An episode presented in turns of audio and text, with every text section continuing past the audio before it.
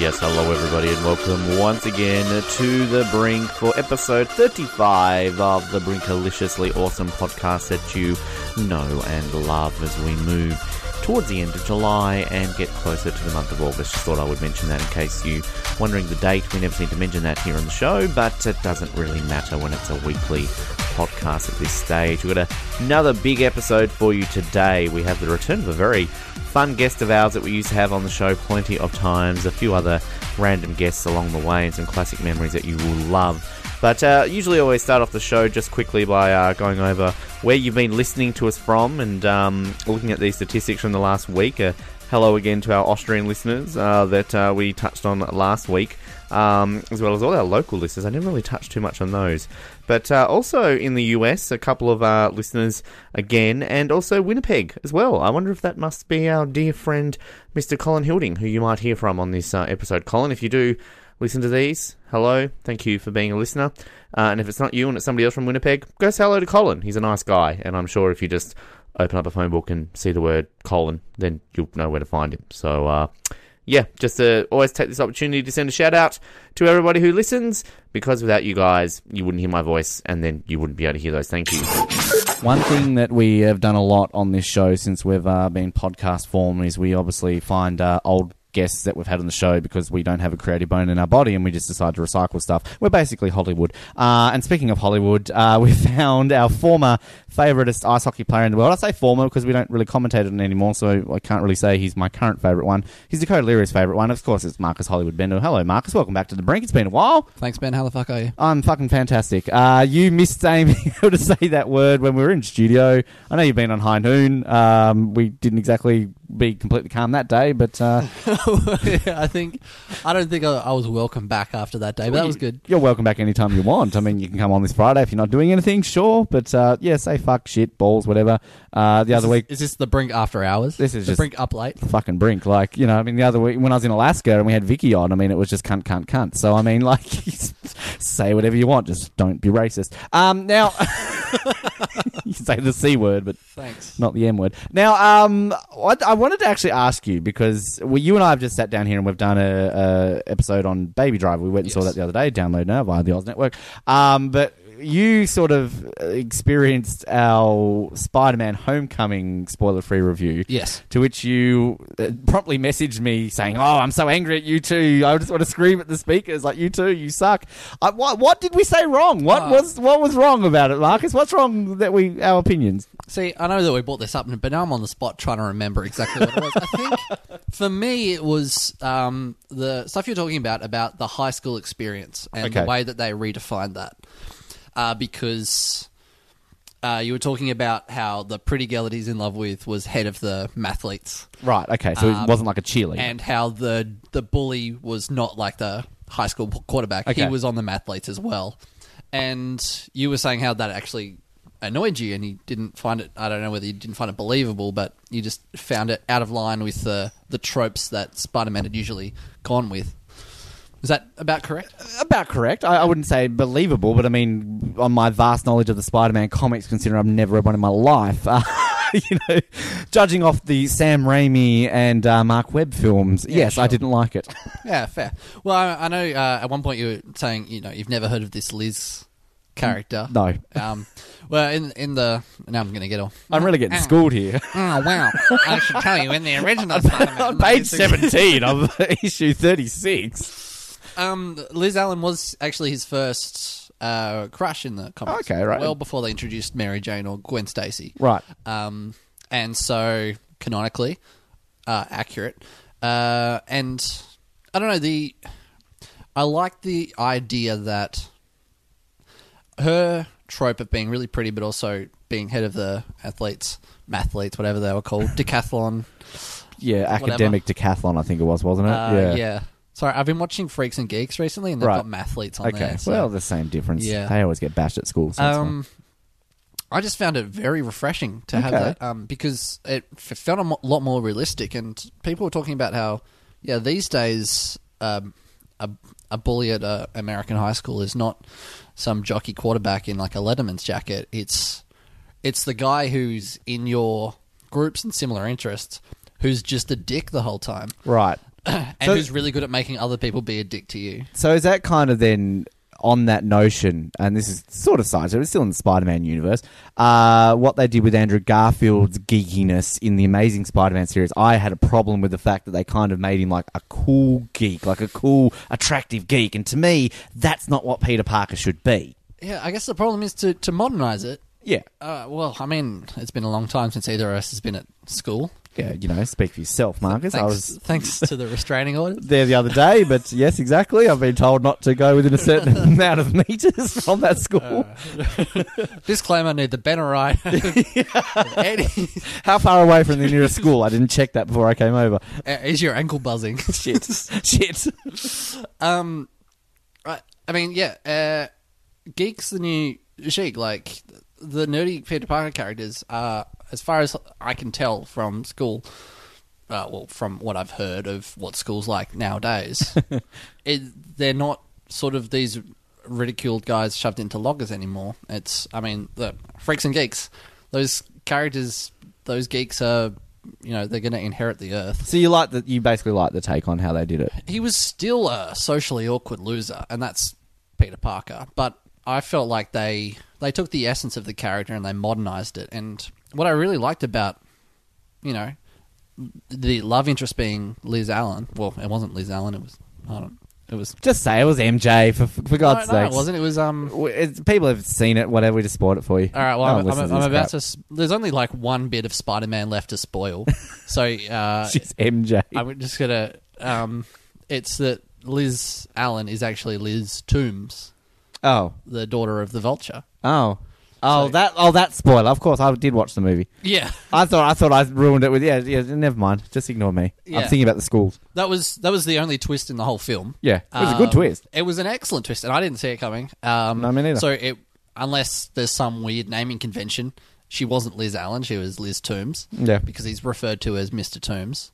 Um, but I think the idea behind her character is that she was never meant to be this like. Perfect love interest for Peter. She was this really pretty girl that was kind of had similar interests to him and he was obsessed with, but she wasn't the girl for him. And they had no chemistry. They had no chemistry, but that was on purpose. Okay. Because she, like they never had a, they never kiss, right? Spoiler. There's, there's, there's like zero sexual chemistry between them. There's no tension. She was just this pretty girl that he really liked. He asked her to the prom. She said yes. They're in the back of the car. They barely look at each other. They're staring at their phones. Very was, modern. And then she moves. And then at the end of the film, again, spoiler, uh, people that don't want to be, have Spider-Man spoiled for them. Just, you shouldn't be listening to The Brink. Just, I mean, come I on. Mean, just fuck off. Like, press pause, walk out of your house, get in your car, drive to the cinema, watch Spider-Man Homecoming. Yeah, they come back and listen. Drive to home. I wonder if somebody actually would do that. Like, seriously? Just, just give me a minute. Catherine. just, Why Catherine? Because she's like the one listener who listens to all my shows. Catherine just hit pause. She would have seen Spider-Man, I can tell you that now. Anyway. Um, yeah, I mean, yeah. Uh, it's it's meant to be that dumb crush you have on a pretty girl at high school that you actually don't like that much. Well, I mean, I wouldn't know what that is. A, I went to an all-boys high school, and B, all my dumb crushes I did like too much, and that's why I'm single. Was it Brittany? Say shut Kylie? Up. You leave, you Madonna? Leave them out of this. You leave them out of this! um, you've got Natalie, but that's Natalie Portman. She's not a singer. Um, but overall, did, uh, did sounds like Mumbo Number Five. I like hey, Brittany. Lou Bag has been on this show. You be careful. Um, w- w- just okay. Did you you like the Amazing Spider? Uh, not the Amazing uh, Spider-Man. Did you like the Amazing Spider-Man? Rank the Spider-Mans. S- Sam Raimi's The Amazing Spider-Man Three: Homecoming, yeah. featuring the Green Vulture. uh, yeah, I did. I, I I really liked it. Um, I hated that it took so long for them to make a Spider-Man film that felt like a Spider-Man, like that much like a Spider-Man film. And I mean, I've always been, you know, I have, I still as an adult have Spider-Man pajamas. You've got Spider-Man uh, coasters sitting in front here. of me. Yeah, I mean, there's. He's your favorite super, superhero. Yeah, absolutely, absolutely. He's my um, third favorite. Okay. Superman and Batman, the ones that are kissing on your pillow are my two favourites. Okay. So, Marcus has a kissing pillow of Batman and Superman because why wouldn't they want to make out on a pillow? It's, you know, lovers, not fighters. Where's the Spider-Man Iron Man making out session, or is that a bit wrong because of the age gap? Uh, where just I mean, again, uh, this is only meant to be a short segment. We're not, this is a whole other thing on the Oz Network. But like, would you, where would you rank this out of the six films that we've had? Give me a number. You don't. I mean, you can give me all six in a row if you want to. I know. I know I'm keeping you from uh, your girlfriend. So. Hi, Lena. She's probably listening to us talking right now. But uh, um, uh, we did invite her to come on the show, by the way. Uh, so. Honestly, I'd, I'd probably say it's my favourite Spider-Man film. Okay. Um, Spider-Man three is obviously your second favourite. I have famously seen every Spider-Man film the day it came out and the earliest showing at my nearest cinema. Famously. Well documented. Uh, I mean, famous amongst me. It's famous amongst the Launceston citizens who know you from Mama's Pizza, uh, pulling an app out of your phone and seeing Spider-Man in the uh, opening laser moment. Hair removal, mate. Yeah. Uh, one thing I wanted to touch on quickly before, because we will get you on again. We we miss you on The Brink, for sure. Um, I asked you on the Oz Network, available now via iTunes, Spotify and Stitcher, uh, about... You're still playing ice hockey.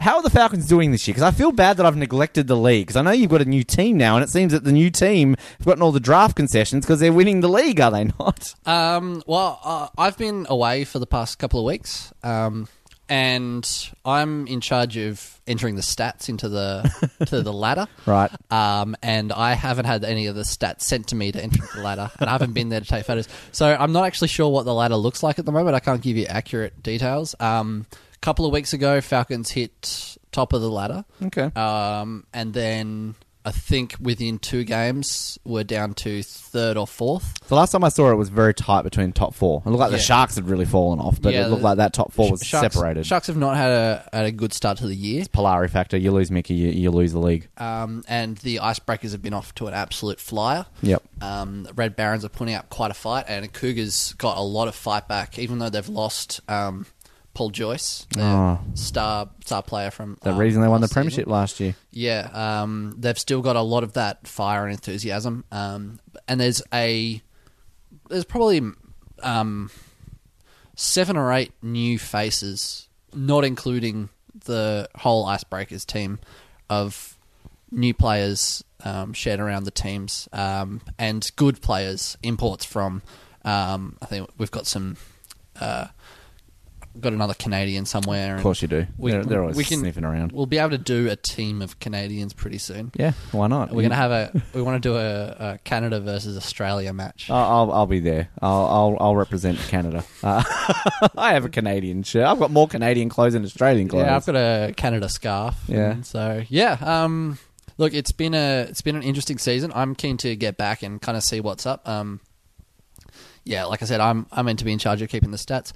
Uh, our website got um, got hacked about a month ago. Oh, those those bastards at ISIS. And um, yeah, it was yeah because of all the sites I, you want to hack. It's yeah, the uh, Tas- ice hockey tasmania dot com. Yeah, so um, that w- we lo- actually lost everything. I managed to lose all of it. The the backup that I had was corrupted, so I need to rebuild it from scratch. So at the moment, fun. It's not a lot going on. You know what it is? Since we stopped doing commentary, everything's yeah, exactly. gone to shit. So I'll tell you what. If if I'm still in the state when the finals are on, I'll obviously come and do the playoffs. Oh yeah, uh, I, I do miss doing it. I really do. Uh, but uh, yeah, I we'll see how it goes. But uh, Marcus, uh, I think we've gone longer than ten minutes. I'm going to get into trouble by Lane here, so I better shut up. Uh, thank you for joining us here in The Brink. You're welcome back any time, and uh, feel free to close with a swear word. Put you on the spot. Waterworth. Oh, that hurts my feelings. I'm very, very excited to be able to talk to our next guest here on the show today because uh, back in the days of The Brink, classic Brink, back in the morning days and all those days that you used to listen back all those years ago, he was pretty much our most frequent guest for some time. And I think he held the record for most frequent guest for about ninety percent of the show's history. And I'd probably say the very first ever guest I would have interviewed probably in my radio career back when I was a fresh young seventeen-year-old and didn't know from a goose. But uh, I do, of course, speak... One of the greatest gongs yes, I hold. Yes, exactly. It's, it's, that's um, clearly there with a bullet uh, on your on your C V when you go out there. Uh, I do, of course, speak of uh, renowned Tasmanian singer, songwriter, the one, the only, Mister Adam Cousens. Adam, mate, it's been too long. Why has it been too long between talking to you? It's not good enough. Hello, hello, hello. Great to speak to you again, Ben. And yes, it, it does seem like quite a long time since I've spoken to you. Time does seem to fly when you're having fun, yes, doesn't it? It really does. And uh, I think you and I established it's been a couple of years. I mean, there are kind of reasons behind that. Uh, probably haven't really done much radio in two years, but hey, cool, we're back. Um, but, uh, you know, since since sort of obviously we kind of brought The Brink back as a podcast and then High Noon, you know, it's, it's sort of trying to get you back on and kind of like really, you know, needed to go back in time to sort of bring back those memories because it really, I really do think that you were the very first person I would have interviewed in my entire life. So uh, that's that's kind of... I yeah. do believe that is the case. Wow. I, I think I can even remember the interview. Uh, that bad, was it? Coming in, it was very early. no, it was a very early interview, and I came in wearing very large sunglasses.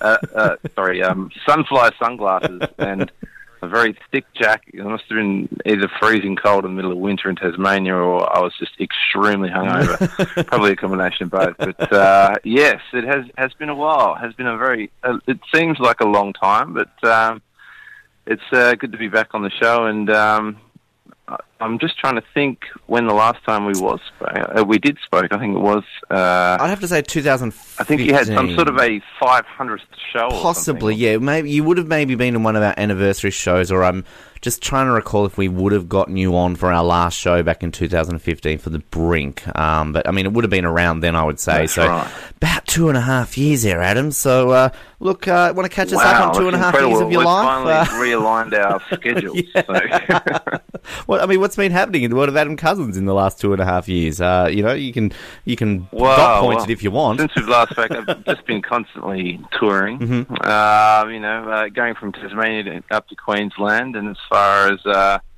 Phú Quốc, which is a small island off the south coast of uh, Vietnam, right. um, playing, playing, playing. Fantastic. Quok. That's uh, is that not a type of animal? That's a quoll. I'm thinking of a different animal completely there. That's a quoll. Yes, right. Yeah, yeah. Different letter. Yeah, Phú Quốc is uh, yeah, it's a little island. Okay. Yeah, and uh, beautiful, beautiful tropical, uh, warm, fantastic. To tell you the truth, most of the time I was there, I was uh, smoking cigars and drinking pina coladas on the beach. But apart from the occasion, oh, what a hard life you um, lead. It was.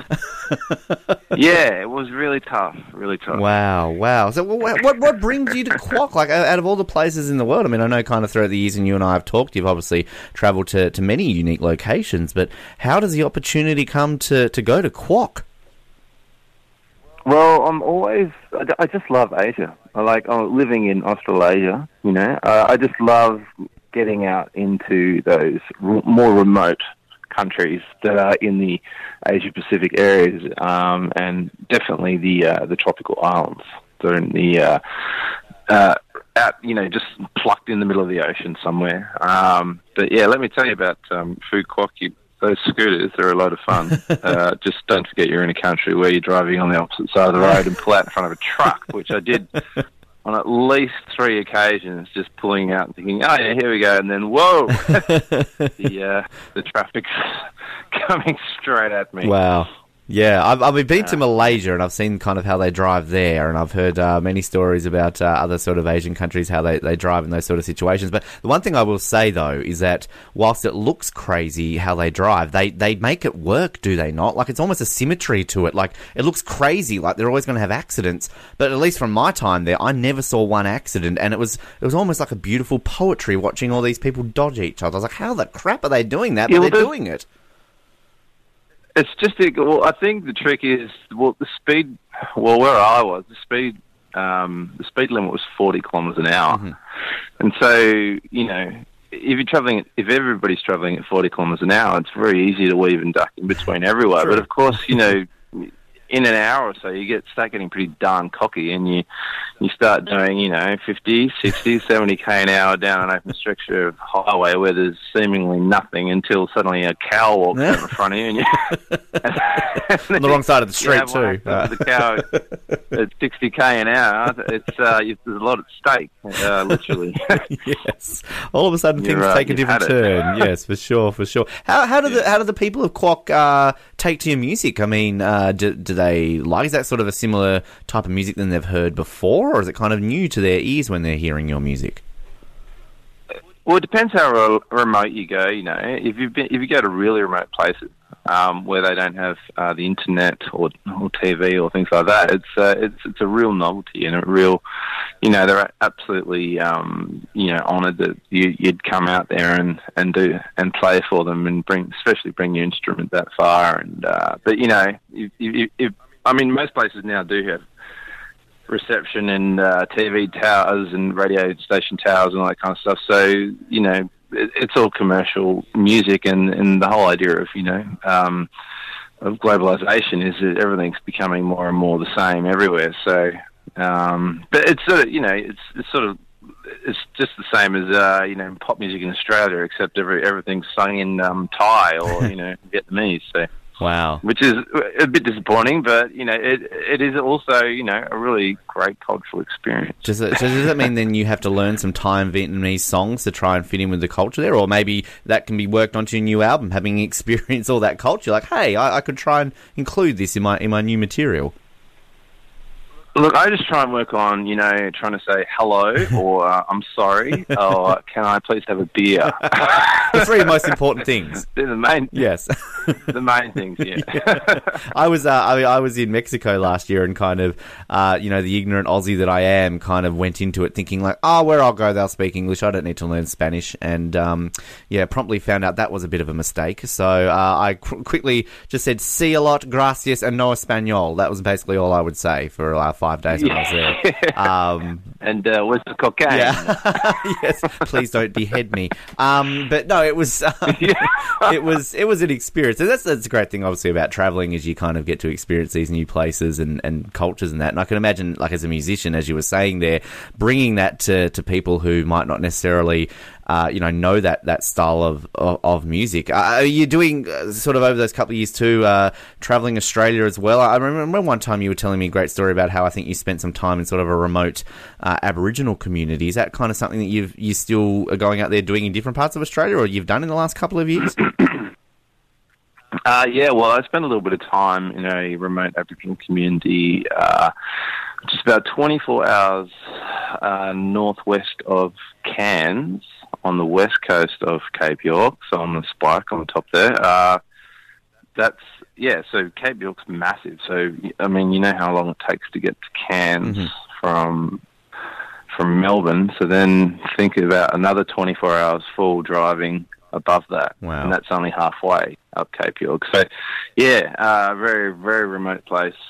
Basically, it, it is basically like being in a different country up there, and, and every different community has its own uh, religion, laws, um, art, language.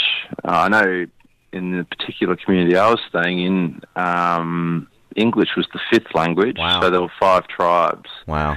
Each with their own tribe, and then a common language which they used, which was called Wik-Munkan. Um, and that was, yeah, so English was the fifth language. So um, it was basically like being dropped into the middle of a completely different country and completely different time as well. It's, um, I remember walking up the main street and seeing a man standing in the middle of the road in the red dust, and he was standing in that sort of classic um, Aboriginal stance, you know, with the the one leg um, sort of cocked up, mm-hmm. uh, standing, you know, with it on the side of your leg. Yep. You know how they stand? Yeah, um, yeah.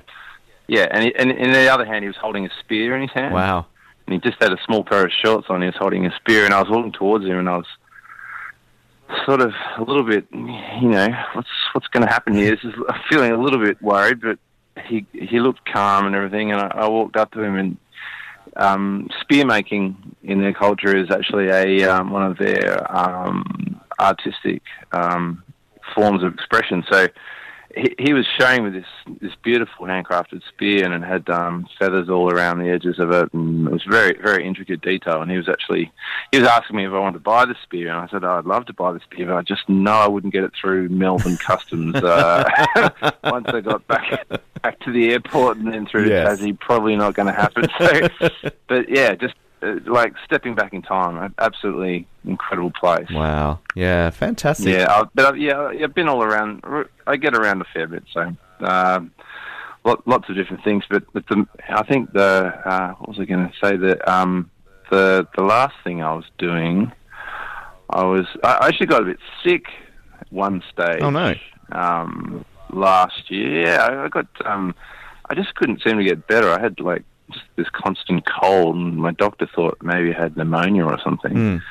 And uh, I said, well, we'll just take an X-ray of your lungs, and we'll see, you know, we'll see if there's a liquid on your lungs, and then if there is, we can give you, you know, some kind of steroid which um, just, you know, dries it up, and then you get better straight away. I was like, okay, let's do that. So he took an X-ray of my lungs, and he, he's staring at my rib cage um, X-ray, and he said, yep, we got a little bit of liquid there, so we'll give you this, and then you'll be better in um, a week or so. And then he's still staring at the picture, and he's staring harder and harder. I'm like, like what are you staring at? And he, and he said to me, about about ten years ago, did you jump off something, say, about twelve metres high and land on your feet? And I was like, yep, yeah, I used to do parkour, I used to do... Um, used to jump off things all the time and land on my feet. And he said, oh, yeah, well, you you fractured your spine about twelve years ago. Oh, wow. Far out. And he could tell yeah, the time. He could actually tell how long it had been. Yeah, yeah. He could tell, you could see the, the timeline. He said three of your um, vertebrae are slightly shorter than they're meant to be. Wow. And it's a stable fracture. They've refused themselves back together. And uh, do you ever get a sore back? And I was like, no, I don't. Uh, okay, that's great. Wow. Let's move on. So did they? Did they? Can they fix that, or is he just like, as you said, like move on? It's fine. Yeah, it just fixes itself because it's um, it's re- refuses itself back together. Wow. So it's sort of like um, I don't know, like fracturing a glass, getting all cracks through the glass, and then melting it again, and then re remelts back together. Well, there so you go. Basically, all the your bone just grows around through the cracks. Yeah. That's that's incredible. I did not know that. We're learning a lot here today, Adam. That's why we get you back yeah. on the shows there you to go. Be educated and, and informed. one, one thing I'll say though, uh, since I know since we've spoken um, that, uh, and you did mention to me a little bit about this off air, and I'd like to hear a little bit more about this uh, about getting some of your work uh, to maybe be used on things like T V shows and movies. And I was watching uh, Tomorrow When the War Began on A B C when that was on about a year or so ago, and I heard one of my favourite songs, Shotgun, being played on it. So, uh, first of all, congratulations. That really made me excited watching that. But uh, how how does this work? How do you go How do you go out there and try and get some of your music on, on these shows? I mean, how does that process actually work? Well, Ben, I tell you, it's really, you know, as I probably... I might have said before, it's just like you just got to work really, really hard and keep your integrity. I think that's that's the main thing. But also, you've you've got to get your uh, your your tunes out there in a lot of different directions. Not just like you've got to have your your your fingers in a lot of pots, so to speak. You know. Um, so uh, yeah. So basically, the single Shotgun um, it was played. Yeah, from the, the T V series Tomorrow When the War or Tomorrow When the War Began, which was originally uh, a novel written Fantastic by John Howard, and then, and then, yeah, and then, and then later uh, made into a movie, and then T V series in the A B C, starring um, I think it was Deborah Mailman. Yeah, she was in it. Who yes. starred in the the Sapphires and Offspring and a million other things, and um, James Stewart from Home and Away, and uh, but yeah, the actual process, like you, you need to get your writing, you know, through the right channel. So through publishing houses, through licensing houses, you know, and those people basically get gigs for your songs. So not for you, but for your actual songs. Right. So you might have a song and they'll go, oh, that song's a, you, you might have a great song about cars or something, you know, or, or it mentions driving or you're on the road or something like that. And then, you know, if you manage to Um, get enough sort of groundswell through the things that you're doing, and then they go, oh, okay, yeah, we'd like to have your songs on our catalogue. Then, you know, uh, if a, if a uh, T V commercial comes up for a car company, then they'll go, oh, well, do you like this song? And they'll send that through to the car company, and then so yes, and then they uh, they'll give you forty thousand dollars and thank you very much. Wow. Slam down, thank you, man. Wow. So that's, yeah, that's how it can work, or, you know, you could have... Uh, there are there are many different many different ways to skin a cat, as they say, but um, that's that's one way that that particular opportunity for me happened. So, so you so you're aware of that then? So your your uh, I guess um, agent or whoever is involved in that process will will they do they ask you permission first to say like, hey, this T V show wants to use this song, or because you've put it out there, you've kind of already given it that creative license that it might appear on a show or it might appear in an ad for dog food or something like that. It's kind of that's the the risk either way. It could you don't really know where it's going to end up. No, no. So it, it, they need your permission. Right. Yeah, okay. They can't just put it on things. Like, for example, I know one of my film clips on YouTube, I uh, my friend pulled it up and said, "Oh, I was just watching your um, your uh, one of your songs on YouTube today, and it had a gambling um, commercial on the front of it." Oh. And I was like, "Oh, didn't approve that." Wow. So went to the very lengthy pro, or my manager went to the very lengthy process of trying to get that removed. Right. Which is actually quite complicated. Wow, they make, okay. they're, they're pretty devious, these gambling companies. So, um, yes, you definitely need, they need to get permission from you to do anything with your music. Um, cause you, I mean, the, uh, you know, you, you never, you never lose your copyright, never give your copyright away if you're a songwriter.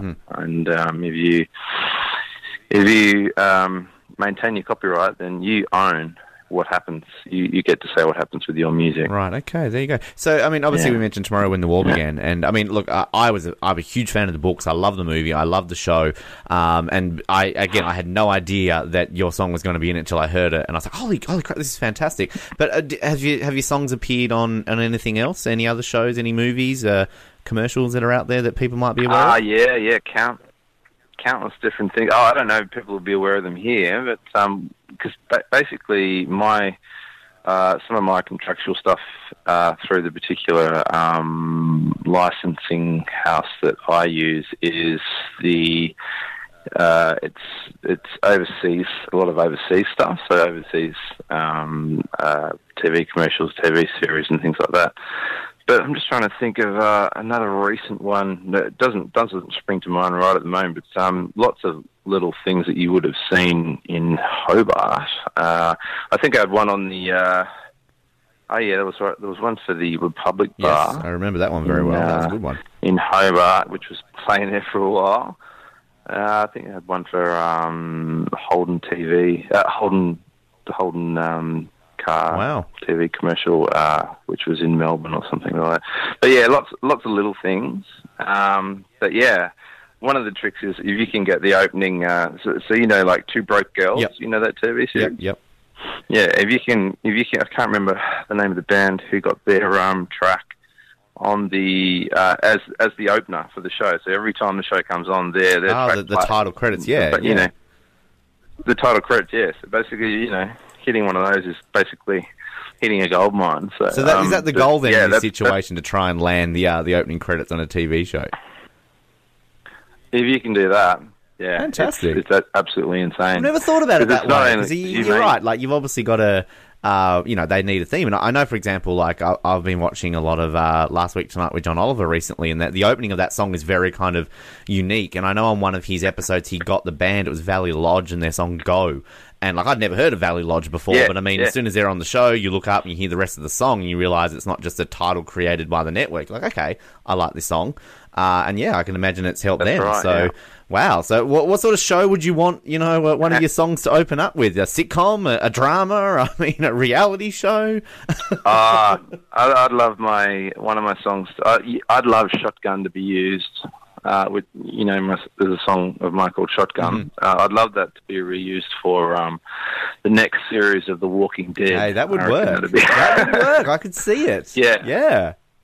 I'd love, I'd love that, or you know, or something like that. I reckon um, it'd be, it'd be really, really good experience. I mean, yeah, basically, that that's a uh, a make or. That is a real opportunity for a band, so that can break a band worldwide. Mm. That kind of opportunity. So we're always looking for those kinds of opportunities. Well, yeah. look at look at the Rembrandts. Yeah, I mean, I everyone mean, knows the Rembrandts for, for "I'll Be There for You" for Friends. I mean, do you could you name any other song by the yeah. Rembrandts? No, but I mean they've they've made it no. for life, don't they? Because that song is obviously just so uh, associated with Friends that uh, you know they don't really need to have any other songs. I'd say. And let's face it, the royalties that they'd get from that, plus you know, from when it was airing to uh, to the uh, to D V D to downloads to YouTube hits, to, it's it's insane. It's like having a hit single. Yeah, yeah, I yeah. could definitely. And does, does that ha- you never have to work again? Is it, well, has that helped you though? Like, kind of with your songs appearing in what they have so far. Have that? Have you noticed the, the traffic that that brings? So, like, say for example, when Tomorrow When the War Began. Uh, aired, um, did you all of a sudden then get an, an uptake on views on, on Shotgun and some of your other music? Did you notice a spike from that?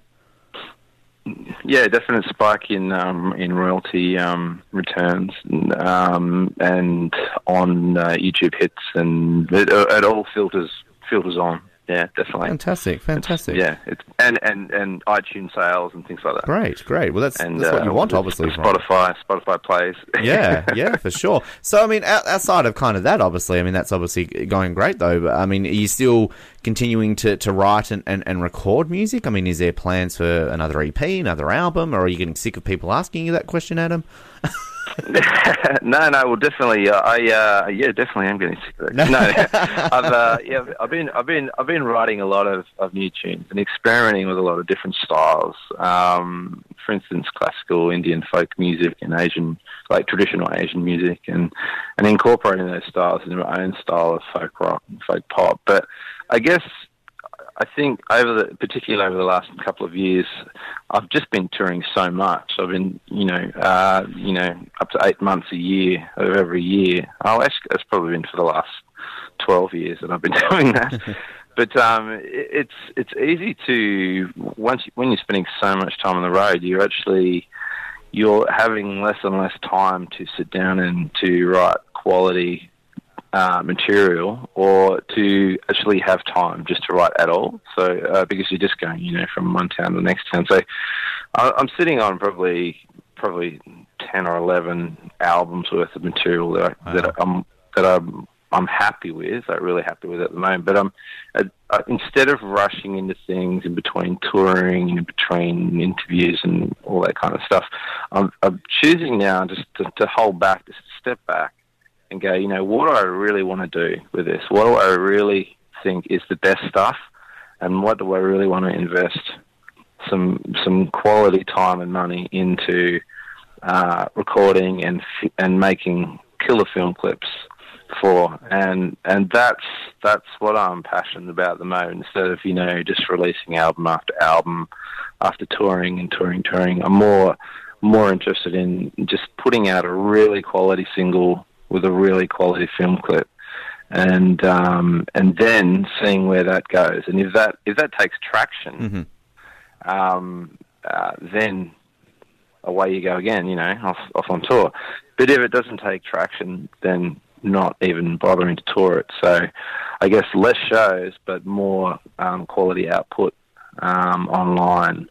Because, I mean, let's face it, even if you're touring, you know, constantly, which which I have been for over a decade now, you, you go back to a town, your last show there was, you know, you might have been playing to ten thousand people. The next time you go back, half the people don't even know who you are anymore. Mm. They're forgotten, you know, because and, that, and that's the nature of social media, because it's just, it's all bang, bang, bang, bang, bang all the time in your face. There's no time to breathe. And, you know, if you're not in somebody's face for an hour or so, then they forget about you. And it's much more the case when you're touring. If you um, if you're gone for a period of time, gone for a few months, you come back, you know, you get to the venue, which might have been the most fantastic venue in town, and uh, it's changed owners, and they're like, "Sorry, mate, we don't know you. No, you can't play here." Uh, so yeah. That's sort of the nature, you know. That's the nature of the industry. So it, and it, that's that's changed a lot in the last ten years. Wow, a lot. Wow, there you go. Venues venues are changing all the time, so it's it makes much more sense to actually put out your, your quality material online instead of just constantly touring for touring's sake, you know? Yeah. It's interesting how that kind of develops that with uh, the industry. And I always kind of find that a fascinating aspect of, of speaking to musicians about sort of how they're getting their material out there and, and sort of how that, that's working for them because, um, yeah, like there's obviously a lot of positives to that, but kind of I can also imagine a lot of drawbacks too. But, um, you know, as long as you, you've got that quality material out there and, uh, you know, that's ultimately the goal then is to, to put out quality material and um, entertain entertain your fans, Adam, because that's that's why they listen to your music, is it not?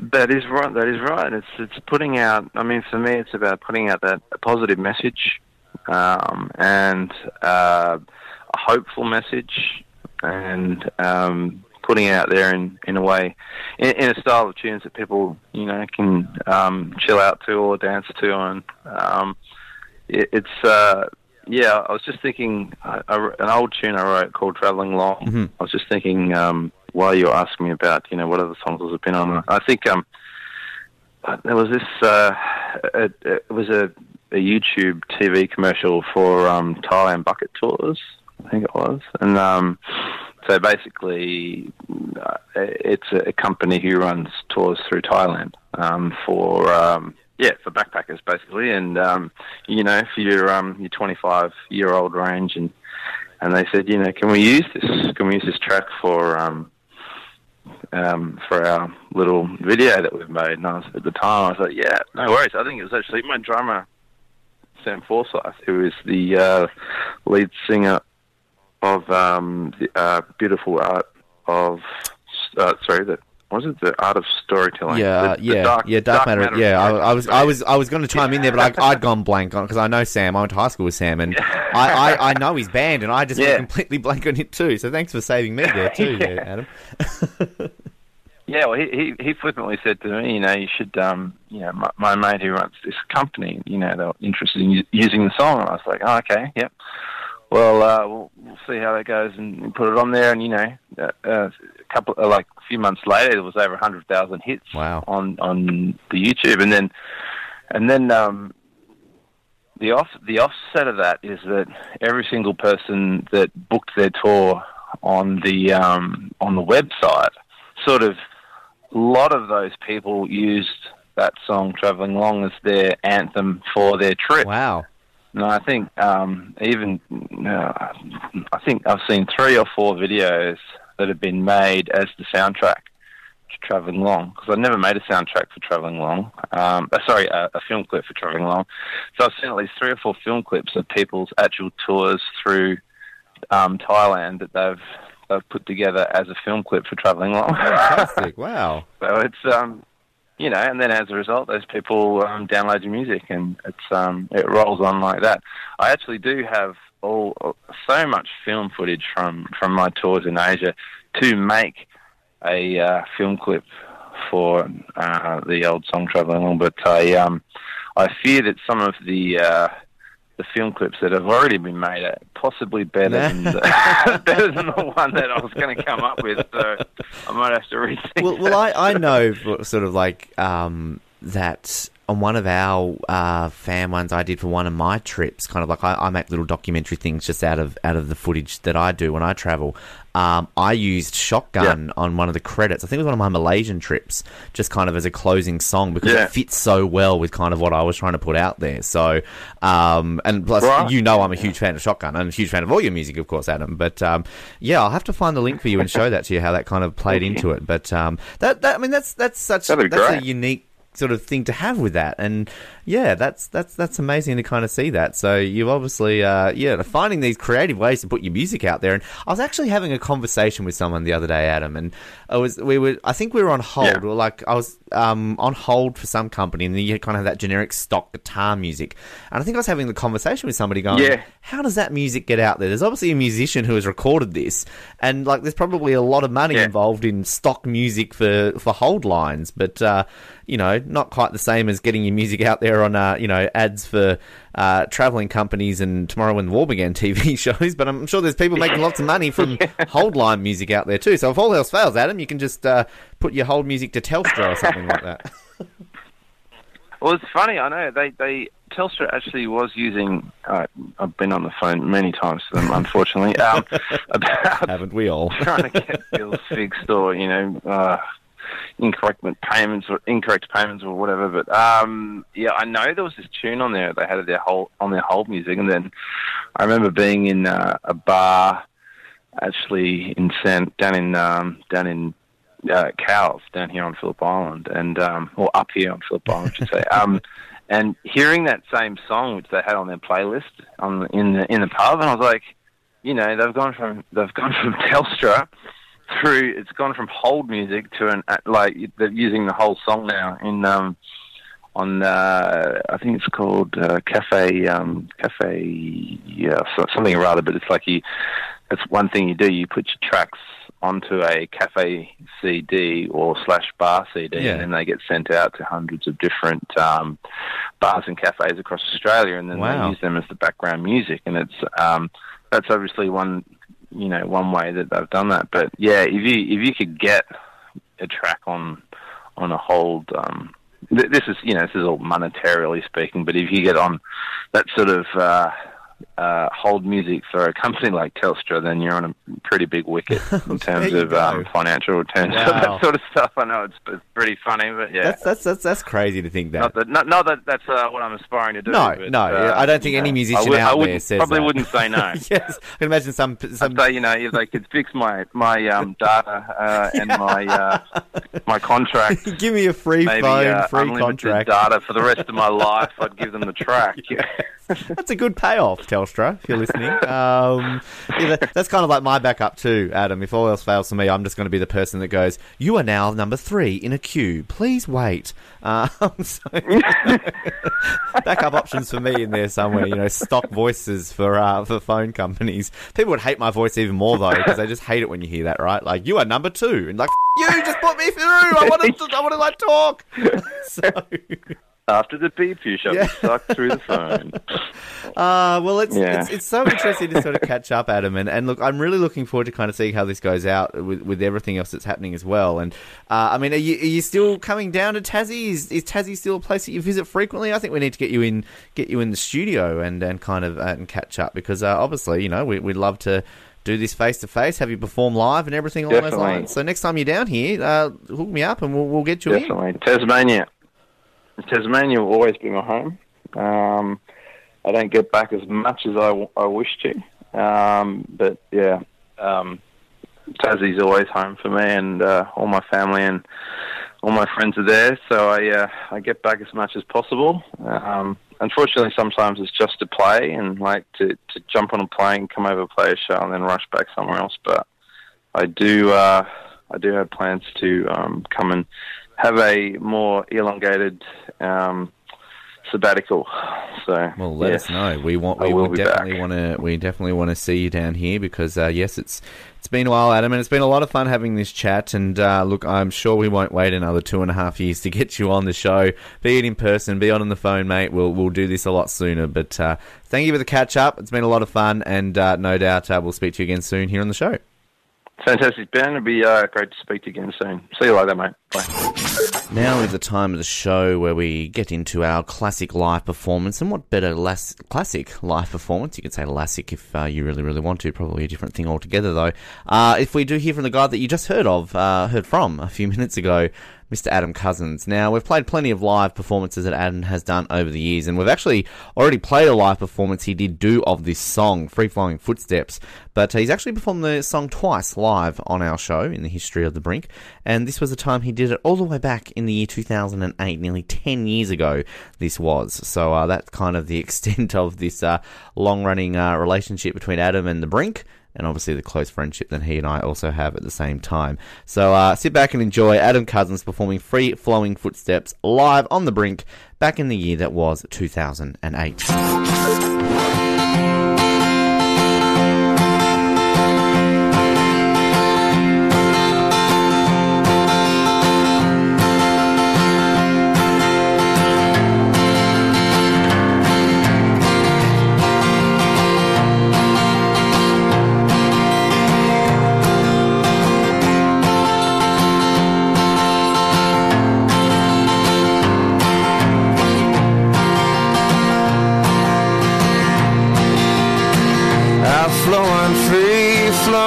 Footsteps that led back through the valley of cold, dark alleys where a picture is hanging of a familiar valley. I connect up the puddles that lead back through the valley. My home is in the valley where my free-flowing footsteps. Won't you lead me home? On my free-flowing footsteps, won't you lead me home? And there's a staircase winding with my footsteps softly trotting to a church bell that is howling and a forgotten steeple on the dark, dark hillside where the crooked trees move slowly and the dry grass whispers, and the star shines so brightly, and the willow bends lowly to gently kiss the flowers on the tombstone of a memory that is fading in the hour. The fingers touching faces underneath the heavy sky. And then the sun starts its hiding behind a familiar mountain. I stumble from its summer to see a picture on a signpost of a familiar valley. I connect up those puddles that lead back through the alleys. My home is in that valley. On my free-flowing footsteps, won't you lead me home? On my free-flowing footsteps, won't you lead me home? Yeah, yeah, yeah,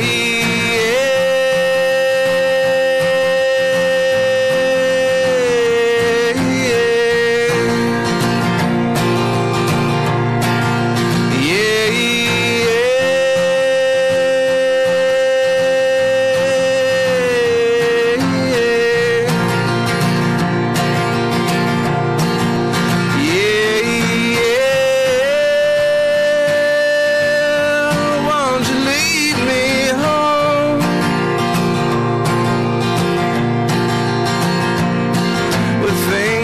Touching faces underneath the heavy sky. Won't you lead me home?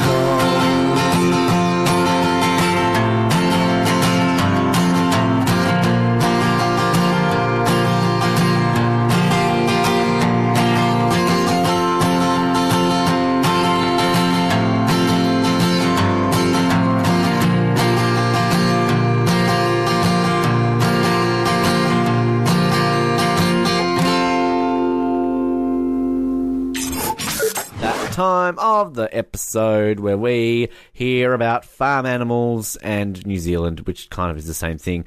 Uh, Nicholas Chester, welcome back to The Brink. It's good to be back for my um, my regular dose of uh, you giving me a hard time. Yeah, you really missed this over those seven weeks, didn't you? I mean, you just had to talk to New Zealanders and not to Australians, so, you know, that must have been hard.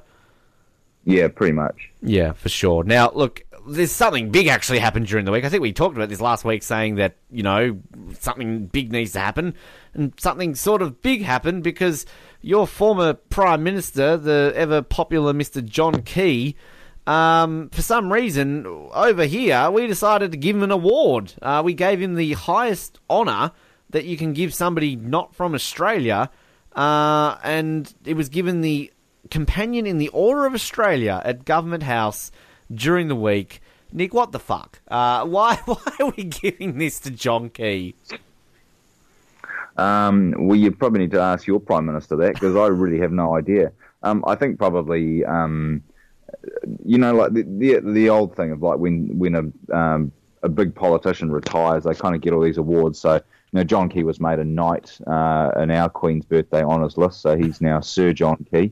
Um So it's just one of those things that happens, isn't it? You know, if you've been Prime Minister for eight years or whatever, you tend to get all these awards when you leave. It's just something they do, and um, I'm not entirely sure what the benefit is to either of our countries, but, um, you know, I'm sure there's something there. So so that's a side question in itself. So so New Zealanders can still get knighted? Is that, is that still a thing? Yeah, so we our last government got rid of it, and then John Key's government actually brought it back, which is ironic because now he's the one who's now kind of benefited from that because he's now Sir John Key. Um, so yeah, no, it's definitely still a thing over here. Yeah, we, we had we had not had it for years. Like I think like um uh, uh what's his name Gough Whitlam got rid of it in like the seventies. And then out of nowhere, Tony Abbott, about whenever he was in control, just randomly brought it back. And it was just, it was, I think a lot of people say that was the, the beginning of the end for Tony Abbott, because so many people were against it. And the first thing that he did was he basically recommended uh, Prince Philip to be knighted. And it's like, well, how the fuck does that work? Does, like, his wife roll over in bed and go, hey, Philip, you're knighted, now fuck off. Like, I mean, like, I just, it was just ridiculous. And I think, like, about three people in Australia got knighted, and they got rid of it after Tony Abbott went. So I didn't realise that was still a thing in New Zealand. Is it, is it a popular thing in New Zealand, or is it something that you really, no one gives A, a shit about? Yeah, I mean, it's just one of those things. It's like, you know, it, it happens um, occasionally. And yeah, I mean, I actually knew somebody who was in the who got made a dame this year, so it was kind of interesting to me this year. But normally, I don't really pay much attention to it, to be honest. Wow, there you go. I, and I know, like, England still obviously do it because that's where it kind of originated. But, like, I think the the funny thing that I noticed with, like, England is that how they kind of, they knight people so quickly, do they not? Like, didn't, uh, was it Chris Hoy or one of those, the ones who did really well at, like, the Olympics, just randomly got knighted because they're like, oh, fuck, we haven't done well in anything recently, you're knighted. We're always making our sport people sirs, so it's like uh, um, Graham Henry, who coached the All Blacks to, when they won the World Cup, he's now a sir, and we're always trying to give one to Richie McCaw, but he keeps saying no, I think. Wow. I was about to say, does that happen? Uh, but I mean, back, back to our dear friend John Key. I'm just reading here um, that our Governor-General, uh, Peter Cosgrove, I believe he's Sir Peter Cosgrove. I think he was one of the first people that got knighted. Um, he says, "You are a most admirable New Zealander, a great leader, a great friend of Australia, and a worthy recipient of this honour." I love the way he leads off with, "You are a most admirable New Zealander." Like, I mean, that kind of sounds like an insult to me, does it not? Like, oh, you're a pretty admirable New Zealander. Yeah, my, my most admirable New Zealander. It makes him sound like a, a ship or something, doesn't it? Yes, exactly. Um, Majesty, the Admiral.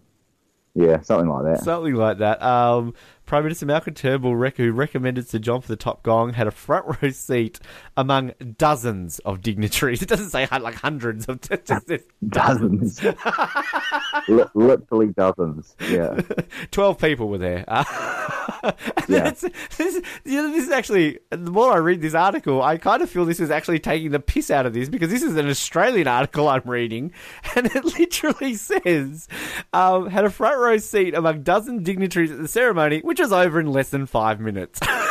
Oh. Wow, typical Australian media. Even like this big honour for a New Zealander, we're basically like, yeah, it was a, it was boring, it was done. And so, um, John Key's wife was there, eh? So she's probably used to things being over in five minutes. So, yeah. Good call, good call. Um. It's got here, so it continues on. So John was given the nod for helping drive economic growth in Australia and New Zealand, and his leadership in tackling international security challenges. Sir John told Sky News he was stunned by the honour. "I was stunned and shocked like everyone else," he said. "I think it reflects actually not my personal contribution, but the closeness of Australia and New Zealand. From New Zealand's point of view, I've always thought of Australia as our closest dear friend." and I, I can assure you, I can assure you after that, that interview finished, they were like, "Yeah, now fuck off back to New Zealand, mate." Actually, like, I mean, how many years have you been giving me a hard time about my accent? And I've only just realised that you actually do a pretty nailed-on John Key impression. You just don't realise you're doing it at all. Oh, look, you know, when you hang around with you, you guys a few times a week, it kind of rubs off. Uh, that was actually fun. When I was in America and I would do an American uh, accent, people were like, "Wow, you can do a really good American accent." I'm like, yeah, you do realize that the American accent is the easiest accent in the world to do, right? Like, it's, you know, it's not that hard. Um, but, I mean, did this make news in New Zealand? Was this like, oh, breaking news, a New Zealander got an honour in Australia? Like, of, co- of course it was, and that's probably why you did it, was just to just to see how much you could drive news.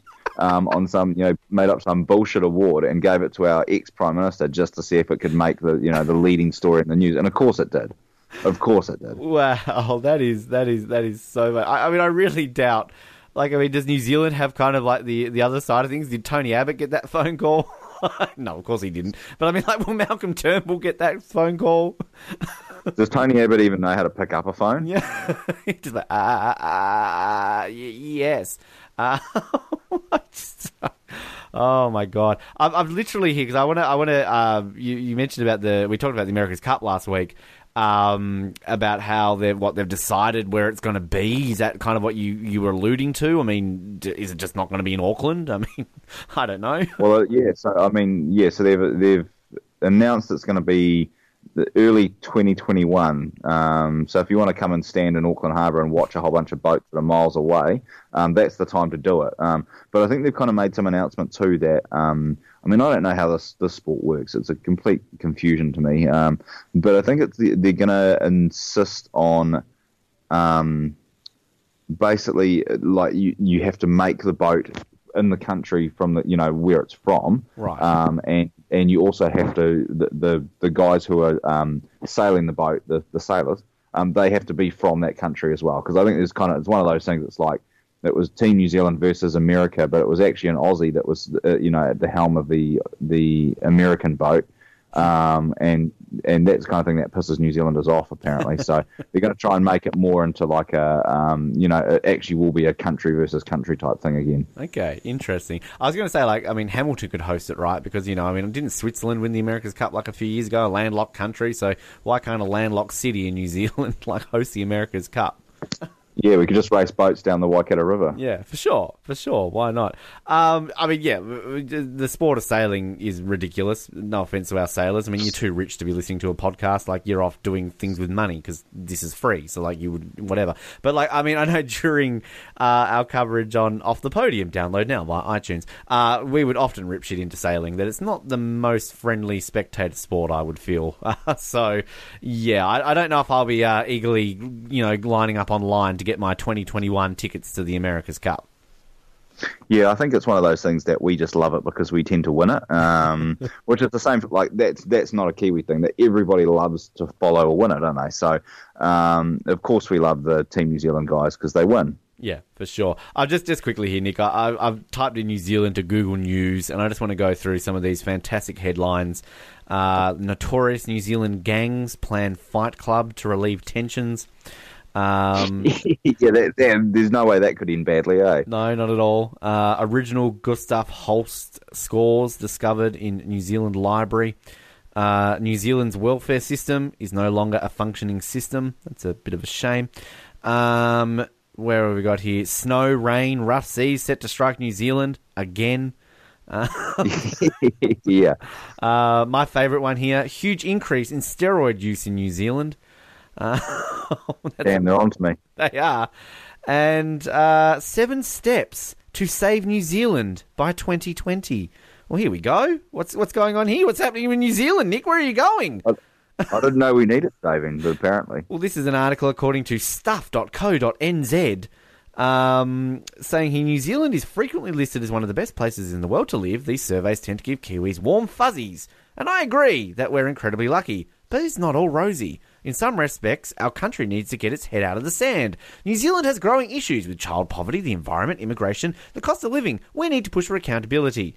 So basically, this is the top seven reasons, uh, ways to save New Zealand, according to Ryan McCone of stuff dot co dot n z. Here you go, Nick. Get working on these.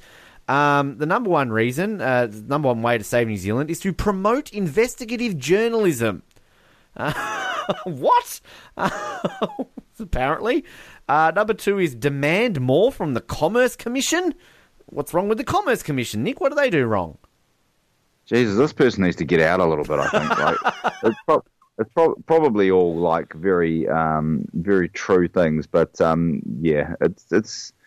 It's not something that most of us give a shit about, let's be honest. This person says the Commerce Commission needs to grow more of a spine. I accept that New Zealand is a price faker, a price taker, not maker on the world stage. This doesn't excuse the sky-high costs of fresh fruit and vegetables, meat and dairy and petrol and power. Jesus. Uh, number three is temporarily introduce a tough stance on immigration. Wow, this guy's a bit of a racist, is he? Uh, I mean, I, I don't know. Moving right along. He's a Donald Trump of New Zealand. Our councils need to introduce accountability for the completion of basic infrastructure works. You work for a council, Nick. I don't know if you want to comment on that. Yeah, just we, we'll move right along from that one too, yeah. Number five is overhaul our environmental standards. Uh, number six, start res- resourcing lower decile schools and better initiatives. And number seven, eliminate pee from our society. What? What, like urine? What? No, that's what we call ice. Oh. What you would call ice. Yeah. Oh, okay. Yeah, we call there you go. Why yeah. is it called pee?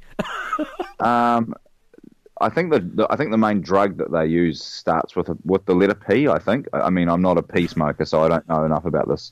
That is I'm the not weirdest. Walter White. Because yeah, I just can't imagine, like, the cops going down, like, I don't know, Main Street, Auckland or whatever, like, oh, bro, we're going to gotta stop all this pee. There's pee's everywhere. Look at all those users over there. They've got pee all over them.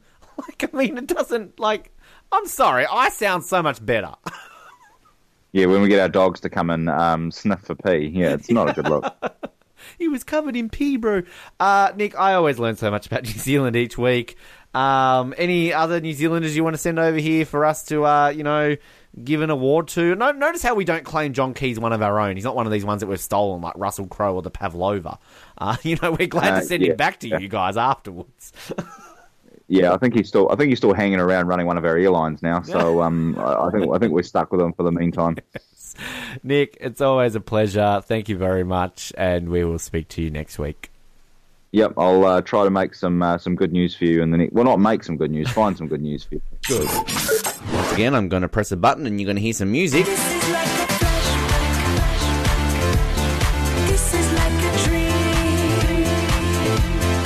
We're going to flash some things back. And uh, another bit of a special way of doing this, of course, you've heard uh, in the last few weeks, we went all the way back to the year two thousand seven to celebrate our ten years uh, anniversary of being on Breakfast Radio. And we thought we'd kind of keep a trend and kind of maybe go through the years uh, that we've been on air and at least bring you those classic moments. So we thought...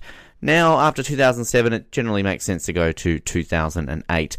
And, uh, of course, as you know, we kind of do a bit of a best-of C D at the end of the year, so I thought you'd bring you a couple of tracks from that this week, including the introduction that we went with on that C D that year and kind of just a random introduction from one of our shows in two thousand eight. Let's hear that.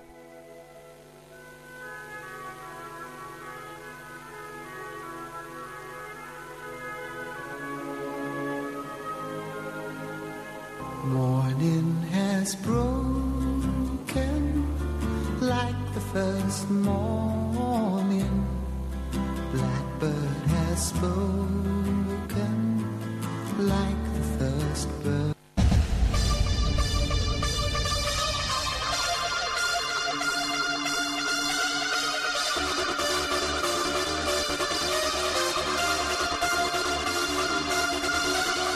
From Hobart, the greatest city in the world, comes the most brink-deliciously brinkin' three hours of your week. If you want excitement, thrills, and melt-in-your-mouth hotness, then don't touch that dial, as we bring you all the thrills and spills that is the world's greatest radio show. So strap yourself in, take the phone off the hook, pull the car over, and make yourself a coffee, as you chillax with radio's hottest stars. It's The Brink, on Edge Radio ninety-nine point three F M. Over to the studio. Fridays have always been the best week here on The Brink, and today is no exception as we tune in here at thirteen past seven for another three fat brinkalicious hours of hot entertainment here on Edge Radio ninety-nine point three F M with my good self Ben, and for the first time in a while I have to say it's good to actually have some human company in the studio, and none other than a very old friend of ours who is returning to the Brink family for the first time in, what would you say, about two and a half years didn't you say, Josh? Yeah, or about two and a half years, Ben. Two and a half years, that's how quickly time flies when you have fun. Josh, welcome to The Brink. Welcome back to Edge Radio. Big honour to have you on board. Thanks, Ben. It's a great honour to be working with the great Ben Waterworth once again. What can I say? I, I can't even think of a comeback for that one because it's just so true. It's so funny. What have we done now, Ben? We've done radio, we've done movies, we've done the Olympics. We're, the only thing we haven't done is walked on water, as far as I believe, or turned um, water into wine. I mean, I mean, it's still possible. We've got plenty of time. Well, we can do it today. There's... there's tomorrow. I mean, there's seriously. Next week. There's two hours and forty-five minutes of today left. And w- speaking of those two hours and forty-five minutes, we have new segments galore today, Josh. We thought it was a special treat for you. We'll introduce new segments which get people excited, get people on their feet, and get people wanting to get involved, as well as a hot prize and everything else under the sun today. Now, one of the segments, of course, that you would have heard from recently from two thousand seven was one called Ask Anthony. When he left the show, we rebadged it and called it Ask the Brink, because people of Hobart still had questions that they wanted to send us in. So, Uh, let's hear the best bits of Ask the Brink from the year two thousand eight. Help, I need Ask the Brink. Not just anybody. Yes, Ask the Brink, where you ask us questions and we strive to answer them. And Josh, will be over to you right now.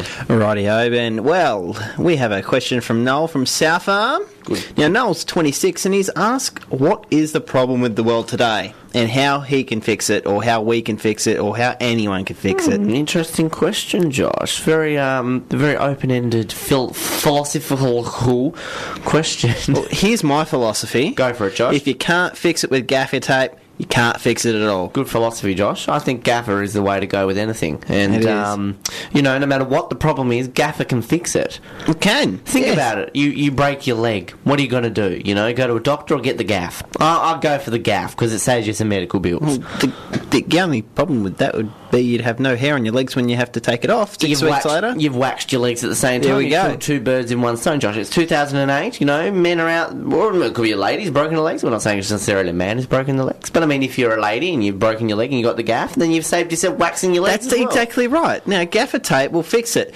All we have to do is just find where the place to put the gaff on the world is, and done. Exactly. Fixed. See, what's another problem that you could have? Um, you got a toothache. You got something wrong with your tooth. Rip the tooth out. Put some gaff there. That's easy. Um, you've had a car crash. You've you've wrecked your car. Fix it with gaff.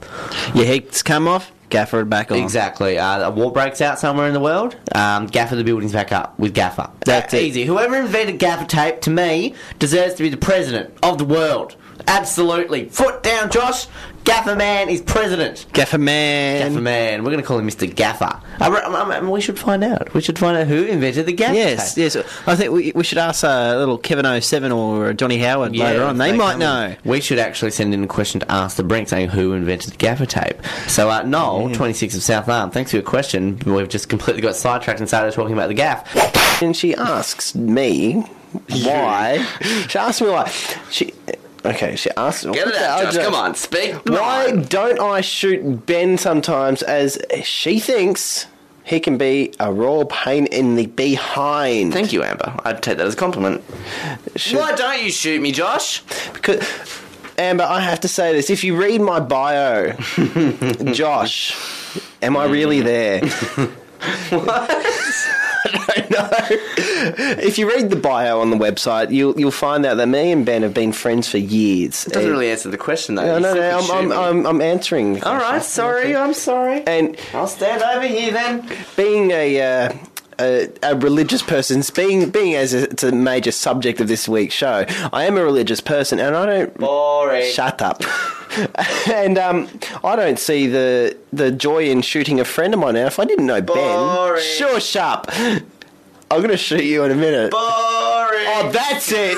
Oh, he's pulled out his finger gun. Yeah, this is my name. Now, look, look, Amber, can I just mention something to you? First of all, thank you for calling me a royal pain in the bum. I, I take these um, compliments on board, and I do appreciate your feedback. Secondly, uh, shooting is illegal. Um, I do believe that that um, is a criminal offence, and Josh would go to jail for it.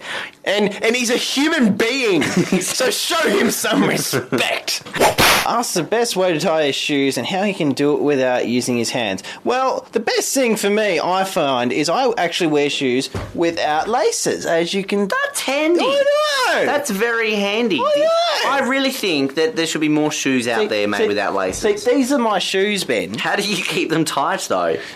Because I've got big feet. And you know what they say about guys with big feet? They need big shoes without laces. That's exactly right. Um, Mitchell, that's a very interesting point. Mind you, if you don't want to tie your shoes, uh, if you, you don't want to wear... You could be like Chucky off Rugrats. And what? Just never tie your shoes in general? Yeah. Well, that's something else. You could just trip over all the time, Mitchell.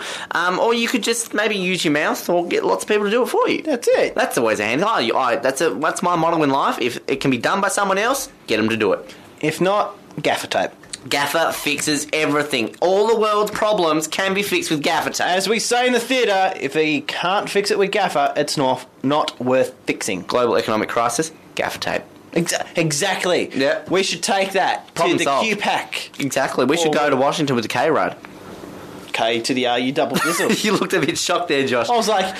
That's an idea! We also would have uh, remembered we did have our regular guest of former Prime Minister John Howard on the show. And, of course, in two thousand eight, he was no longer the Prime Minister. He had been removed by a certain Kevin Rudd.